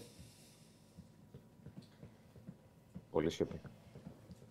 Δεν μου βγαίνει εύκολα. Τι θες, τι δεν σου βγαίνει εύκολα. Δεν σου πάει να σου βγει εύκολα. Τι θες. Ας το πάρει Νίκος. Απάντηση. Ας το πάρει ο, ο Νίκος. Ο Άρης. Ναι. Για... Και να μην βγεις στην Ευρώπη. Ας παίζω και εγώ μια φορά την εβδομάδα μετά από χρόνια. Ολυκοριστά. Αντιπαναθηναϊκός δηλαδή. Ολυμπιακός είμαι. Αντιπαναθηναϊκός. Ολυμπιακός. Αν είσαι Ολυμπιακός, αν είσαι Ολυμπιακός θες να βγει Ευρώπη Ολυμπιακός. Ναι. Είμαι αυθεντικός Ολυμπιακός. Αντιπαναθηναϊκός. Αν είσαι Παναθηναϊκός. Δεν μπορεί να προσελίξω σε παιχνίδι. Αν έβαζες πρώτο συμφέρον του Ολυμπιακού. Δεν είναι θέμα. Δεν, είναι δεν μπορώ να, να πάω και να υποστηρίξω τον Παναθηναϊκό. Σου έχω πει. Σου λέω όμως, άρα αυτό δείχνει αντιπαναθηναϊκός. Είμαι Ολυμπιακός, αδερφέ μου. Ξαναλέω. Έστω τι πιστεύετε εσείς. Ελληνικά. Αν είσαι πρώτα με τον Ολυμπιακό και μετά με τα όλα τα άλλα αντί, σκέφτεσαι ότι ο Ολυμπιακός πρέπει να βγει Ευρώπη. Σωστά τα λέω. Αλλιώς είσαι πρώτα αντί. Όχι, είμαι Ολυμπιακός. Τέλος. Άσε τα τι. Ας, ας βάλουμε ένα πόλ. Όχι, όχι, πλάκα. Έλα, Νίκο. Αλλά προσέξτε όμως, παιδιά. Λέω αν, φίλε. Και μπορώ να κάνω εγώ μετά τις ερωτήσεις. Αν. αν. Σωστό, σωστό. Αλλά όπως η ΑΕΚ που δεν έπαιξε Ευρώπη αναγεννήθηκε από τις τάχτες της πέρυσι, θα σου πω ότι μπορεί και ο Ολυμπιακός να κάνει το ίδιο και να συντάξει. Ε, καλά, ποιες τάχτες τώρα, Ολυμπιακός, ένα μισή χρόνο είμαστε που και στάχτηκε μπουρούμερι. Ο Χριστός και η Παναγία. Όπου απελπισία. Πρώτη φορά η εξωτερικεύτηκε η απελπισία. Θα τα φτιάξει όλα με τη λίπα, αγόρι μου. Μια κουβέντα είπα. Πάντα σου πω κάτι. Και πάμε στα του Άρη. Ο Ηρακλής, ας το Διονύση. Ο Ηρακλής και ο Άκης τι τελικό θα θέλουν να δουν? Παναθηναϊκός Άρης ή Άρης ΠΑΟΚ? Εγώ Άρης ΠΑΟΚ. Είναι ιδρυκαδόρικο το Άρης ΠΑΟΚ. Όλοι θα θέλαν λόγω της ίντρικας να δουν το Άρης ΠΑΟΚ. Αλλά θα πάει Παναθηναϊκός. Όλη η Ελλάδα. Δεύτερη ερώτηση, συγγνώμη. Θα σου δώσουμε παραπάνω χρόνο. Πάει ΠΑΟΚ Άρης στο τελικό? Άντε πάλι. Όχι. Έχεις καπέ. Δεν έχω. Πάει, πα... Τι σε νοιάζει, τι θα πει. Όχι, το παίξω στο στοίχημα. Με το over. Πάει, πάω, κάρι στον τελικό. Ναι. ίδιος συμβάν. Τέταρτος Ολυμπιακός. Over και γκολ γκολ. Τέταρτος Ολυμπιακός. ίδιος συμβάν. Θε νικιά, Άρη ή Πάοκ? Πριν μου πες Άρη. Με πάω, κάρι. Δεν με απασχολεί. Ε, δεν μπορεί το ένα. Είπα, δεν με απασχολεί γιατί δεν το καταλαβαίνεις αυτό το πράγμα. Αφού με ξέρεις ότι είμαι μπουρλός, ο μισός είμαι κεφαλονίτης. Ρε παιδί μου, άλλο λέω. Ε, μα με έχεις φαγωθεί να με ρωτάς και άμα με θα γίνει αυτό και άμα θα γίνει εκείνο. Ναι. Πρόσεξε μόνο, μην, μα, να, μην με, γυρίσεις. Θέλω να μπω σκεπτικός στο με τον Παναθηναϊκό. Πώς θα γυρίσεις? Εγώ θα ήθελα Ολυμπιακός θέσου, να το πάρει Ολυμπιακός. Εγώ δεν, δεν ξέρω. Με τον Παναθηναϊκό μου είπες Άρη. Με τον ΠΑΟΚ. Τίποτα, είναι αντιπαραθηναϊκός ο άνθρωπος. Απλά δεν το λέει. Δεν, δεν, δεν είμαι αντιπαραθηναϊκός. Δεν είμαι μεταντή εγώ γενικά. Δεν τρέπεσαι. Δεν απαντάει τώρα. Το έχει. Ναι. Κανονικά, αν δεν είναι αντιπαραθηναϊκός, έπρεπε να μου πει με τον Άρη. Αν είμαι. Αν δεν είναι αντιπαραθηναϊκός. Πα, δεν θα με απασχολήσει άμα το πάρει κάποιος ο Πάκου Άρης. Άρα θα σα πασχολήσει να το πάρει Παναθηναϊκός. Εκεί καταλήγω. Ρε παιδί μου, είσαι πάντα ο αιώνιος μου αντίπαλος. Δεν μπορώ να αποσυρίξω σε παιχνίδι τον Παναθηναϊκό. Ναι, κατανοητό φίλε. Λογικό. Θα περάσει ο Ολυμπιακός. Δηλαδή, άμα εσείς τα βλέπετε διαφορετικά. Εγώ, Ευρώπη θα ήθελα. Τι, να το πάρει ο Ολυμπιακός. Τι, να πάρει ένα κύπελλο. Ναι, ωραία, να βγω Ευρώπη, άμα κάτσει το αποτέλεσμα. Δεν θα πεθάνω κιόλας όμως δηλαδή ότι. Ωραία, ωραία. Δηλαδή, άμα βγει τέταρτο σπόραν και το χάσει από πω ότι έχασες και δεν βγαίνει Ευρώπη. Ναι. Ε, δεν μπορώ να το κάνω αυτό. Για πάμε. Με καταλαβαίνεις, Νίκο μου. Απόλυτα κακή δεν μπορεί. Είναι, εντάξει. Έτσι είναι, εντάξει. Δεν είναι. Βλέπεις, Λ, δεν γλέντα τους. Για... Σήκωσέ το είναι το πρώτο. Α, α μπράβο. Μη λες τέτοια γιατί έχεις εξελίξει. Να χάσεις και το πρωτάθλημα καλό... και μετά να ψάξει προπονητή ο Δεσίλας. Είσαι ένα καλό σημείο με τον Τζακαλέα. Μη λες γλέντα. Και μετά θα αρχίσουμε. Α, και μετά θα αρχίσουμε. Ορίστε, τα λέει και ο Νίκος, τα λέω μόνο εγώ. Γιατί το συμπαθώ, γιατί είναι. Ότι είσαστε αδελφάκια. Ναι, αλλά εχθές διπλό αντίπας. Άλλο αυτό, έκανε. Εσύ άντερ εκεί το δύο μηδέν τρία ένα. Δεν ήρθε άντερ. Διπλό ρε τρία ογδόντα. Πάμε. Μπράβο σου, δεν ήρθε άντερ. Αλλά τώρα να, Α, τώρα να μιλήσει ο άνθρωπος. Τόση ώρα που δηλαδή που Διονύσης με ρώταγε τον αντίπα είναι κάτι καλά. Άκη μου, ε. Ναι. ε καλά ήτανε. Σε φέραμε σε αδιέξοδο και πάμε στο. Κανένα αδιέξοδο που σου φέρει. Δεν θα πω για την αναβολή, γιατί μετά θα πλατιάσει και άλλο κουβέντα, οπότε πάμε ναι. παρακάτω. Ναι. Ε, στον Άρη μπαίνουν πλέον σε μια διαδικασία έτσι, πολύ πιο απελευθερωμένη να ασχοληθούν με το πρωτάθλημα. Έχει, έχει ξεφύγει ο Άρης, του έχει φύγει ένα βάρος από πάνω του. Ε, και θέλει από το αρχίζει ο το βάσμα με τον Ατρόμητο να ισορροπήσει λίγο πάλι την κατάσταση. Γιατί υπάρχουν τέσσερα μάτς μέχρι το φινάλε της κανονικής διάρκειας που δεν είναι εύκολα, είναι δύσκολα και μάλιστα τα δύο είναι ντέρμπι. Και μάλιστα τα δύο είναι με ομάδες που διεκδικούν το πρωτάθλημα, με τον Παναθηναϊκό και την ΑΕΚ δηλαδή. Οπότε ο Άρης βλέπει το μάτς με τον Ατρόμητο και με τον Βόλο την επόμενη εβδομάδα ως μια ευκαιρία να πάρει έξι πονταλάκια, γιατί έχει χάσει αρκετά με τα Γιάννενα δύο βαθμούς, με τον Πασαράκο έχασε ε, άλλους δύο βαθμούς. Έχει χάσει γενικά βαθμούς, θέλει λίγο να το, να το ισορροπήσει. Εντάξει, γενικά ναι. Τώρα κακά τα ψέματα ο Άρης ξέρει ότι το μάτς με τον Πανετολικό και μετά το τελικό του κυπέλλου. Μετά είναι απελευθερωμένος φουλ, δεν είναι. Ναι, ήδη είναι απελευθερωμένος σε ένα μεγάλο βαθμό. Δηλαδή δεν okay, είναι και... ότι είναι εύκολο να κάνει το κάτι παραπάνω από την πέμπτη θέση. Κοίτα, μια ομάδα η οποία δεν βγάζει φέτος σταθερότητα και έχει, θέματα, έχει θέμα σε αυτό το κομμάτι, δεν μπορείς να πεις ότι είναι εύκολο να, να χτυπήσει πάλι την τετράδα. Ε, και εγώ Ολυμπιακός πιστεύω ότι θα ανέβει. Δηλαδή ή θα, θα περιορίσει την αστάθεια που το χαρακτηρίζει φέτος. Δεν ξέρω, έχω μια τέτοια αίσθηση mm-hmm. για τον Ολυμπιακό. Δεν ξέρω μέχρι που μπορεί να το πάει, δεν ξέρω αν μπορεί να αφήσει κάποιον άλλον από κάτω του και να μπει τρίτος, ας πούμε, ή και δεύτερος, γιατί εξαρτάται και από το αποτέλεσμα των άλλων. Όπως και ο Άρης εξαρτάται από το αποτέλεσμα του Ολυμπιακού. Το θέμα είναι για τον Άρη να περιορίσει τη σταθερότητά του, την αστάθειά του mm-hmm. και να βγάλει μεγαλύτερη σταθερότητα. Το γεγονός ότι δεν θα έχει κύπελλο πλέον, ότι δεν έχει στο μυαλό του πνευματικά το κύπελλο και ότι θα πάει σε μια δικασία να μάτσει ένα εβδομάδα, γιατί μιλάμε για μια ομάδα που έχει ένα συγκεκριμένο rotation και δεν. Ο Μάντζιος μπορεί να έχει χρησιμοποιήσει φέτος συνολικά τριάντα δύο ποδοσφαιριστές. Έχει χρησιμοποιήσει ο Μάντζιος φέτος. Ε, ο Ολυμπιακός νομίζω είναι πρώτος σε αυτή την κατηγορία. Ο Άρης είναι δεύτερος. Ε, ε, ε, καλά. Δεν θα διαφωνήσω. Ναι, ναι. Και μετά είναι. Ο ΠΑΟΚ είναι με τους λιγότερους είκοσι επτά. Ε, σε ποια κατηγορία είναι πρώτος? Στους παίκτες που έχει χρησιμοποιήσει. Α. Ο Άρης έχει τριάντα δύο, ο Ολυμπιακός νομίζω έχει τριάντα τρία. Δηλαδή είναι ένα, ένα παραπάνω. Ή τριάντα τρία. Μόνο τριάντα τρία βέβαια φέτος. Για φέτος, ναι. ναι. Ναι. Εντάξει, ε, αλλά ε, ακόμα ε, δεν έχει κάνει συμμετοχή ο Βέζο. Ε, θα βάλεις κι άλλο. Ναι, ε, ε, ένα σαραντάρι το έχουμε. Έπαιξε ο Καμπράλη. Έχεις ακόμα δρόμο. Κοίτα, αλλά, μα ένα, μά... από τα, ένα από τα λάθη που έχουν γίνει και διορθώνονται ουσιαστικά με λάθη είναι ότι από πέρυσι το πρώτο παιχνίδι του Μαρτίνς στο ευρωπαϊκό με την Μακάμπη ναι. μέχρι τώρα όταν θα αγωνιστεί και ο Βέζο. Που θα αγωνιστεί, γιατί μιλάμε και για μεταγραφή, θα έχουν παίξει επίσημο μάτς ή εξήντα εννέα ή εβδομήντα παίχτες. Είναι... Εξωπραγματικό. Είναι, είναι, είναι αλλού. Δεν διαφωνώ. Για, για τα ποδοσφαιρικά δεδομένα και για ένα μοντέλο πρέπει να έχει μια ομάδα δομημένο έτσι ωραία ποδοσφαιρικά. Εντάξει, ο Μάγιος πάντως από τους τριάντα δύο που έχει χρησιμοποιήσει, εντάξει, είναι και ο Πάλμα που έχει φύγει, okay, ε, ε, ε, βασίζεται σε πολύ λιγότερους από αυτούς τους τριάντα δύο και θα του είναι πολύ πιο εύκολο πλέον με ένα μάτς την εβδομάδα να διαχειριστεί λίγο την κατάσταση και να σταθεροποιήσει πάλι μια εντεκάδα, γιατί ο Άρης έχει ψιλοχάσει και την ομοιογένειά του. Με τα back-to-back rotation, βγες εσύ, μπες εσύ, παίχτες που τους βάζω κάποιους για να τους βάλω γιατί δεν έχω κάτι άλλο και πρέπει να ξεκουράσω.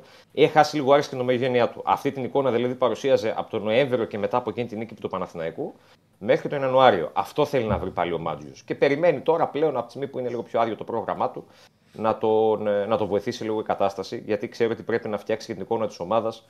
Έχει μπροστά του αρκετό καιρό βέβαια ενόψει του τελικού, εφόσον περάσει τον Πανετολικό έτσι, γιατί έχουμε ακόμα ενενήντα λεπτό. Είναι και αυτό. Ε, ευχάριστα νέα από το μέτωπο των τραυματιών.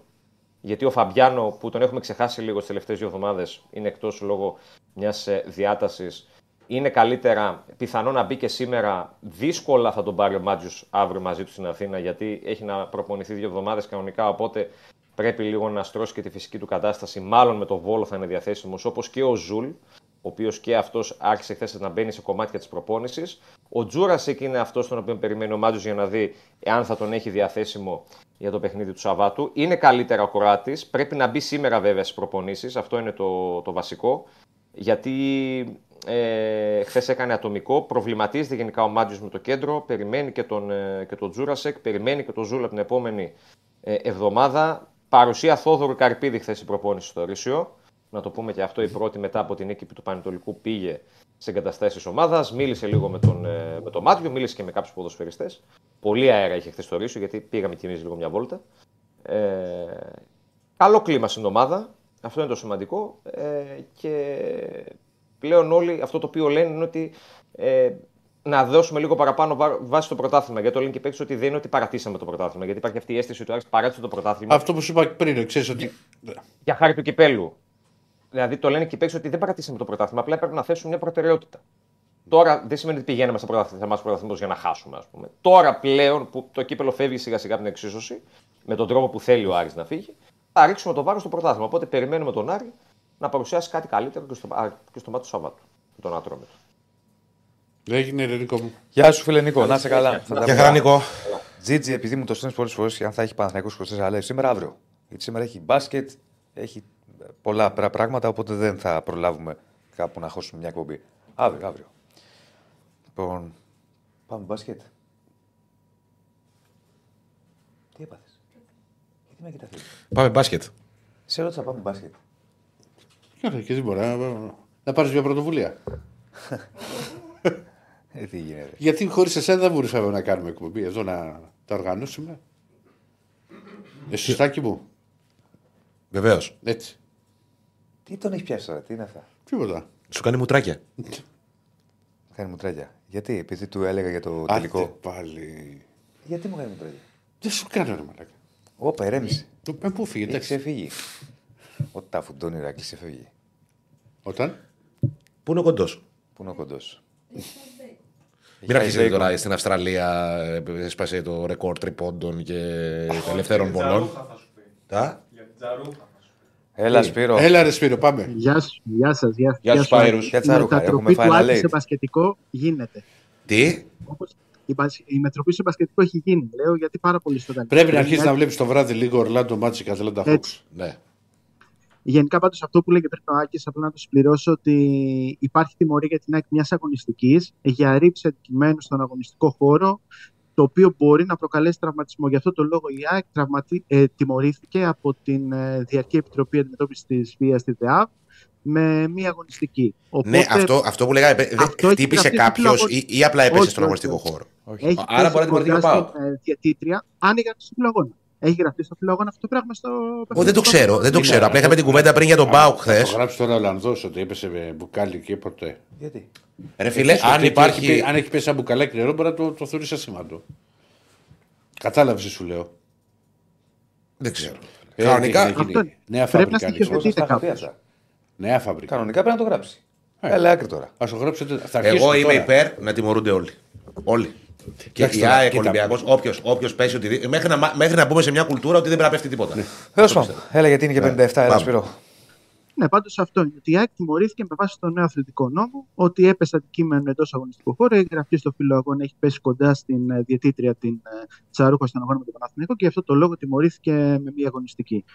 Ε, η ΑΕΚ που παίζει πάλι με τον Παναθηναϊκό απόψε στις έξι ώρα, στον πρώτο πρώιμη τελικό του Final Eight του κυπέλλου Ελλάδας, το οποίο διεξάγεται στο Ηράκλειο. Η ΑΕΚ που θα έχει στη διάθεσή της ε, το Μιντάου Κασκούς-Μίνσκας, ο οποίος θα παίξει μετά από σαράντα σαράντα πέντε περίπου ημέρες, ε, καθώς από τη στιγμή τραυματισμού του Κουσμίνσκας άρχισε η κατηφόρα της ε, ΑΕΚ. Είχε τις δύο ήττες με την Λούντβιγκσμπουργκ και με το Περιστέρι στο μάτσο τραυματίστηκε ο Κουσμίνσκας και από εκεί και πέρα έχει οκτώ ήττες στα επόμενα δέκα μάτς. Ελπίζει με την επάνωδο του Λιθουανού να βρει την σταθερότητά της, αλλά έχει πάρα πολύ δύσκολο έργο κόντρα στους πράσινους που θα είναι για πρώτη φορά πλήρης μέσα στην αγωνιστική σεζόν. Θα είναι λογικά διαθέσιμος και ο Κώστας Σλούκας, οπότε θα έχει πάρα πολύ δύσκολο έργο η Ένωση προκειμένου να ξεπεράσει το εμπόδιο του Παναθηναϊκού. Εκ προημίου δύσκολη αποστολή της γίνεται ακόμα πιο δύσκολη με δεδομένο ότι η πράσινη θα είναι πλήρες. Και αργότερα έχουμε στις εννιά η ώρα το μάτς του ΠΑΟΚ με τον Άρη.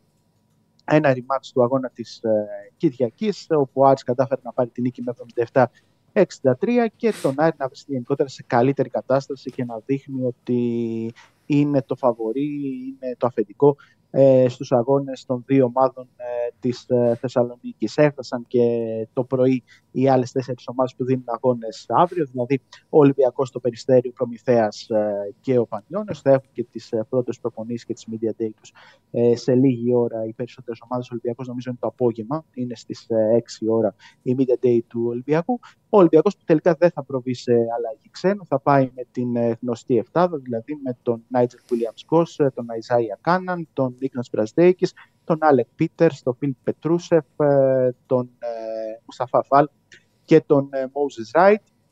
Δηλαδή εκτός θα είναι ο Νίκολας Μαρτίνοφ, ο οποίος είναι τραυματίας. Μπορεί να το σκέφτηκε ο coach, αλλά από την άλλη νομίζω ότι δεν ήθελε να ρισκάρει να κάψει αλλαγή μέχρι από τώρα. Δεν ξέρεις τι μπορεί να προκύψει μέχρι το τέλος της σεζόν. Ναι, μπορεί να κάνει μία αλλαγή μέχρι το τέλος. Έχει ακόμα δύο αλλαγές ο Ολυμπιακός. Ναι, αν έκανε αλλαγή, αλλαγή θα ήθελε μία μετά. Και, θα έχει, και μπορεί να κάνει όμως μία μέσα στον Μάρτιο. Δηλαδή μέχρι τον Μάρτιο πρέπει να κάνει άλλη μία. Οπότε θα μπορούσε ίσως να κάνει mm. άλλη μία αλλαγή. Από εκεί και πέρα ήταν το ζήτημα αν θα έβγαζε εκτός τον Μπρασδέικης, ο οποίος έχει πάρει ρόλο βασικού στην τελευταία παιχνίδια, και θα έβγαζε τον Μακίσικ. Αυτό, αυτά είναι μόνο σκέψη, δεν υπήρχε άλλη σκέψη. Δηλαδή, ο Σίγμα είναι παρκαρισμένος ε, για το ελληνικό πρωτάθλημα. Καλά, ο Σίγμα δεν θα χρησιμοποιηθεί. Και με τη frontline που έχει φτιάξει ο Ολυμπιακός, όταν θα γίνει, δεν, ποτέ δεν θα πάρει ούτε. Έτσι, έτσι. Ναι. Συμφωνώ και εγώ σε αυτό. Να πούμε ότι η ΟΚΑ ανακοίνωσε ότι δεν θα μπορούν οι φίλοι των ομάδων να φορούν διακριτικά, ούτε θα επιτρέπεται κάποιο πανό μέσα στο γήπεδο. Αυτό χαλάει λίγο, να πω την αλήθεια. Αυτά μας πειράξαν τώρα, θα φορούν διακριτικά ή πανό. Ε, εντάξει, να σου πω την αλήθεια, ε, εγώ θα ήθελα να έχει ένα μεγαλύτερο χρώμα, περισσότερο ε, χρώμα και οργάνωση. Αυτό μας πειράζει, γιατί δεν μπορεί να πάει φίλος του Ολυμπιακού. Αποστηρωμένα τα μπάσκετ, τα τέτοια. Να πάνε λίγο με... Τι το κακό είναι αυτό, ρε παιδί μου. Είχε λίγο τζέρτζερο, ασχοληθούν και οι ουδέτεροι. Το ποινικοποιούμε κιόλας. Ποινικοποιούμε το διακριτικό μιας ομάδας που θέλει να βάλει ένα φιλάθλο. Έτσι, έτσι. Απλώς θεωρούν από την Ομοσπονδία ότι αυτό θα εκμηδενήσει πιθανότητες να γίνει το οτιδήποτε. Άμα θέλουν να γίνει, θα γίνει. Και αυτοί που κάνουν δεν φοράνε διακριτικά. Έλαντε. Καλά, ισχύει αυτό, αλλά ναι. Το θέμα είναι έχουμε δει πολλές φορές ε, να την πέφτουν κάποιοι σε κάποιες όλες επειδή φοράνε μπλούζα μιας ομάδας. Απλά εγώ το παραθέτω και αυτό. Καλά, ναι, ναι, ναι. Αποστηρωμένο, ρε φίλε. Υπάρχει και το άλλο που να μην γίνει και να πάμε από το πανό. Έλα, ρε Ηρακλή τώρα. Ας τους ανθρώπους πάνε να δουν τον μπάσκετ, την ομάδα τους, ας πούμε, ας τους το φορέσουν τα διακριτικά της ομάδας τους. Άντε, απαγόρευσε τα πανό, ας πούμε, σου λέγω. Απαγόρευσε να τους φορέσεις μπλούζα του Ολυμπιακού, του Παναθηναϊκού. Δηλαδή, σένα θα σταματούσαν. Εμένα γιατί. Θα σου παίρνω τις κάλτσες. Και την μπλούζα από μέσα που φοράζουμε. Τέλος πάντων, και αυτά γενικά για το Final Eight.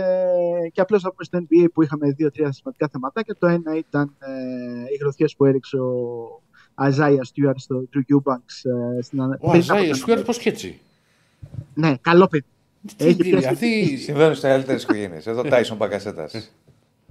Όχι, με το Στιούαρτ δεν μπλέκεις. Μετά στον Πακιστάν μπορεί να μπλέξει. Με Στιούαρτ δεν μπλέκει. Δεν είναι και που κυνηγούσε τον Λεμπρόν που είχε τρελαθεί. Σε ένα παιχνίδι των Pistons με τους. Αν δείτε, με κοιτάζει ο Άκης, σαν λέει τι λέει. Και από εκεί και πέρα είχαμε και τις ερωτήσεις για LeBron James όσον αφορά πριν την trade deadline. Το έψαξαν οι Warriors με επαφές υψηλού επίπεδου, πώς καταφέρουν να κάνουν κάποιο mega trade για να πάει ο LeBron στο Golden State. Εισέπαιξαν αρνητική απάντηση φυσικά από τους Lakers και φυσικά υπάρχουν και οι Philadelphia εβδομήντα έξι που ρώτησαν και τους Lakers αλλά και τους Suns για το αν πρόκειται να δώσουν κάποιον από τους superstars και η απάντηση των Lakers ήταν «ΟΚ, okay, θα δώσουμε κάποιον, θα δώσετε στον Embiid». Ε, νομίζω κάπου εκεί ολοκληρώθηκαν όλες οι συζητήσεις για την ε, Φιλαδέλφια. Ναι. Αυτά. Εντάξει, φίλε. Λέω σου καλά, φίλε. Γεια σου, Σπάιρους. Ρε, φίλε μου, λες, ο Κώστας, το έχω στείλει πολύ, το διαβάσω και να κλείσουμε. Στο μάτς με την ΑΕΚ, ο Παναθηναϊκός, γιατί δεν έβγαλε ανακοίνωση. Ενώ με τον Άρη μας λέει κάτι τρελά ο Γιαννακόπουλος. Διονύση, αν μπορείς να απάντησες, το έχω στείλει πάρα πολλές φορές. Πώς να απαντήσω, πού να ξέρω εγώ γιατί δεν έβγαλε ανακοίνωση. Επίσης, δεν θεωρώ εκεί στη φάση που ξεσηκώθηκε το γήπεδο είναι βήματα. Είναι λάθος τα ρούχα. εκατό τοις εκατό. Αλλά τώρα ένα μάτς πόσο πήγε, είκοσι πόντους. Δεν, είκοσι πόντους. Δεν ήταν δηλαδή ότι το πήρε. Φτάσουμε σε υπερβολές. Το πήρε ο Παναθηναϊκός στη διαιτησία. Αλλά αυτό ήταν φάση. Ε, ε, λάθος, βλάει, είναι, είναι στο σημείο που έχει μειώσει έξι έξι. Ναι, ναι, και μπαίνει τρίποντο του και πάει στους εννιά και, και, και, ναι, και γίνεται και τεχνική. Λάθος, είναι, λάθος, δεν το συζητάμε. Είναι βήματα. Α, όλοι θα κάνουν λάθη. Λοιπόν. Ε, όλο με την ΑΕΚ θα κάνει τα λάθη κι αυτοί όμως. Τσαρουγά. Ναι, ας πούμε, ασχολήθηκες. Όποιος πειράζει την ΑΕΚ θα τον βάζω στη θέση του. Μπορεί να μην ασχολούμαι, αλλά. Ναι, αλλά δεν είναι καλτσούλα το χωρίς το δικαίωμα. Μα είναι λοιπόν.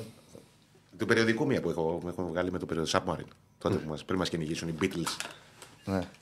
Ευχαριστούμε πάρα πολύ. Θα το πω μια φορά αυτή την ιστορία πρέπει να την πούμε. Την είπαμε προχθές. Α, την είπατε. Πού ήμουν εγώ. Θεσσαλονίκη. Α, που ήμουν δεύτερη. Λοιπόν, να είστε καλά, ευχαριστούμε πολύ. Γεια σας. Δηλαδή, λες καληνύχτα. Λες τι άλλο θα ζήσω. Πάει το σύνολο να καπνίσουμε.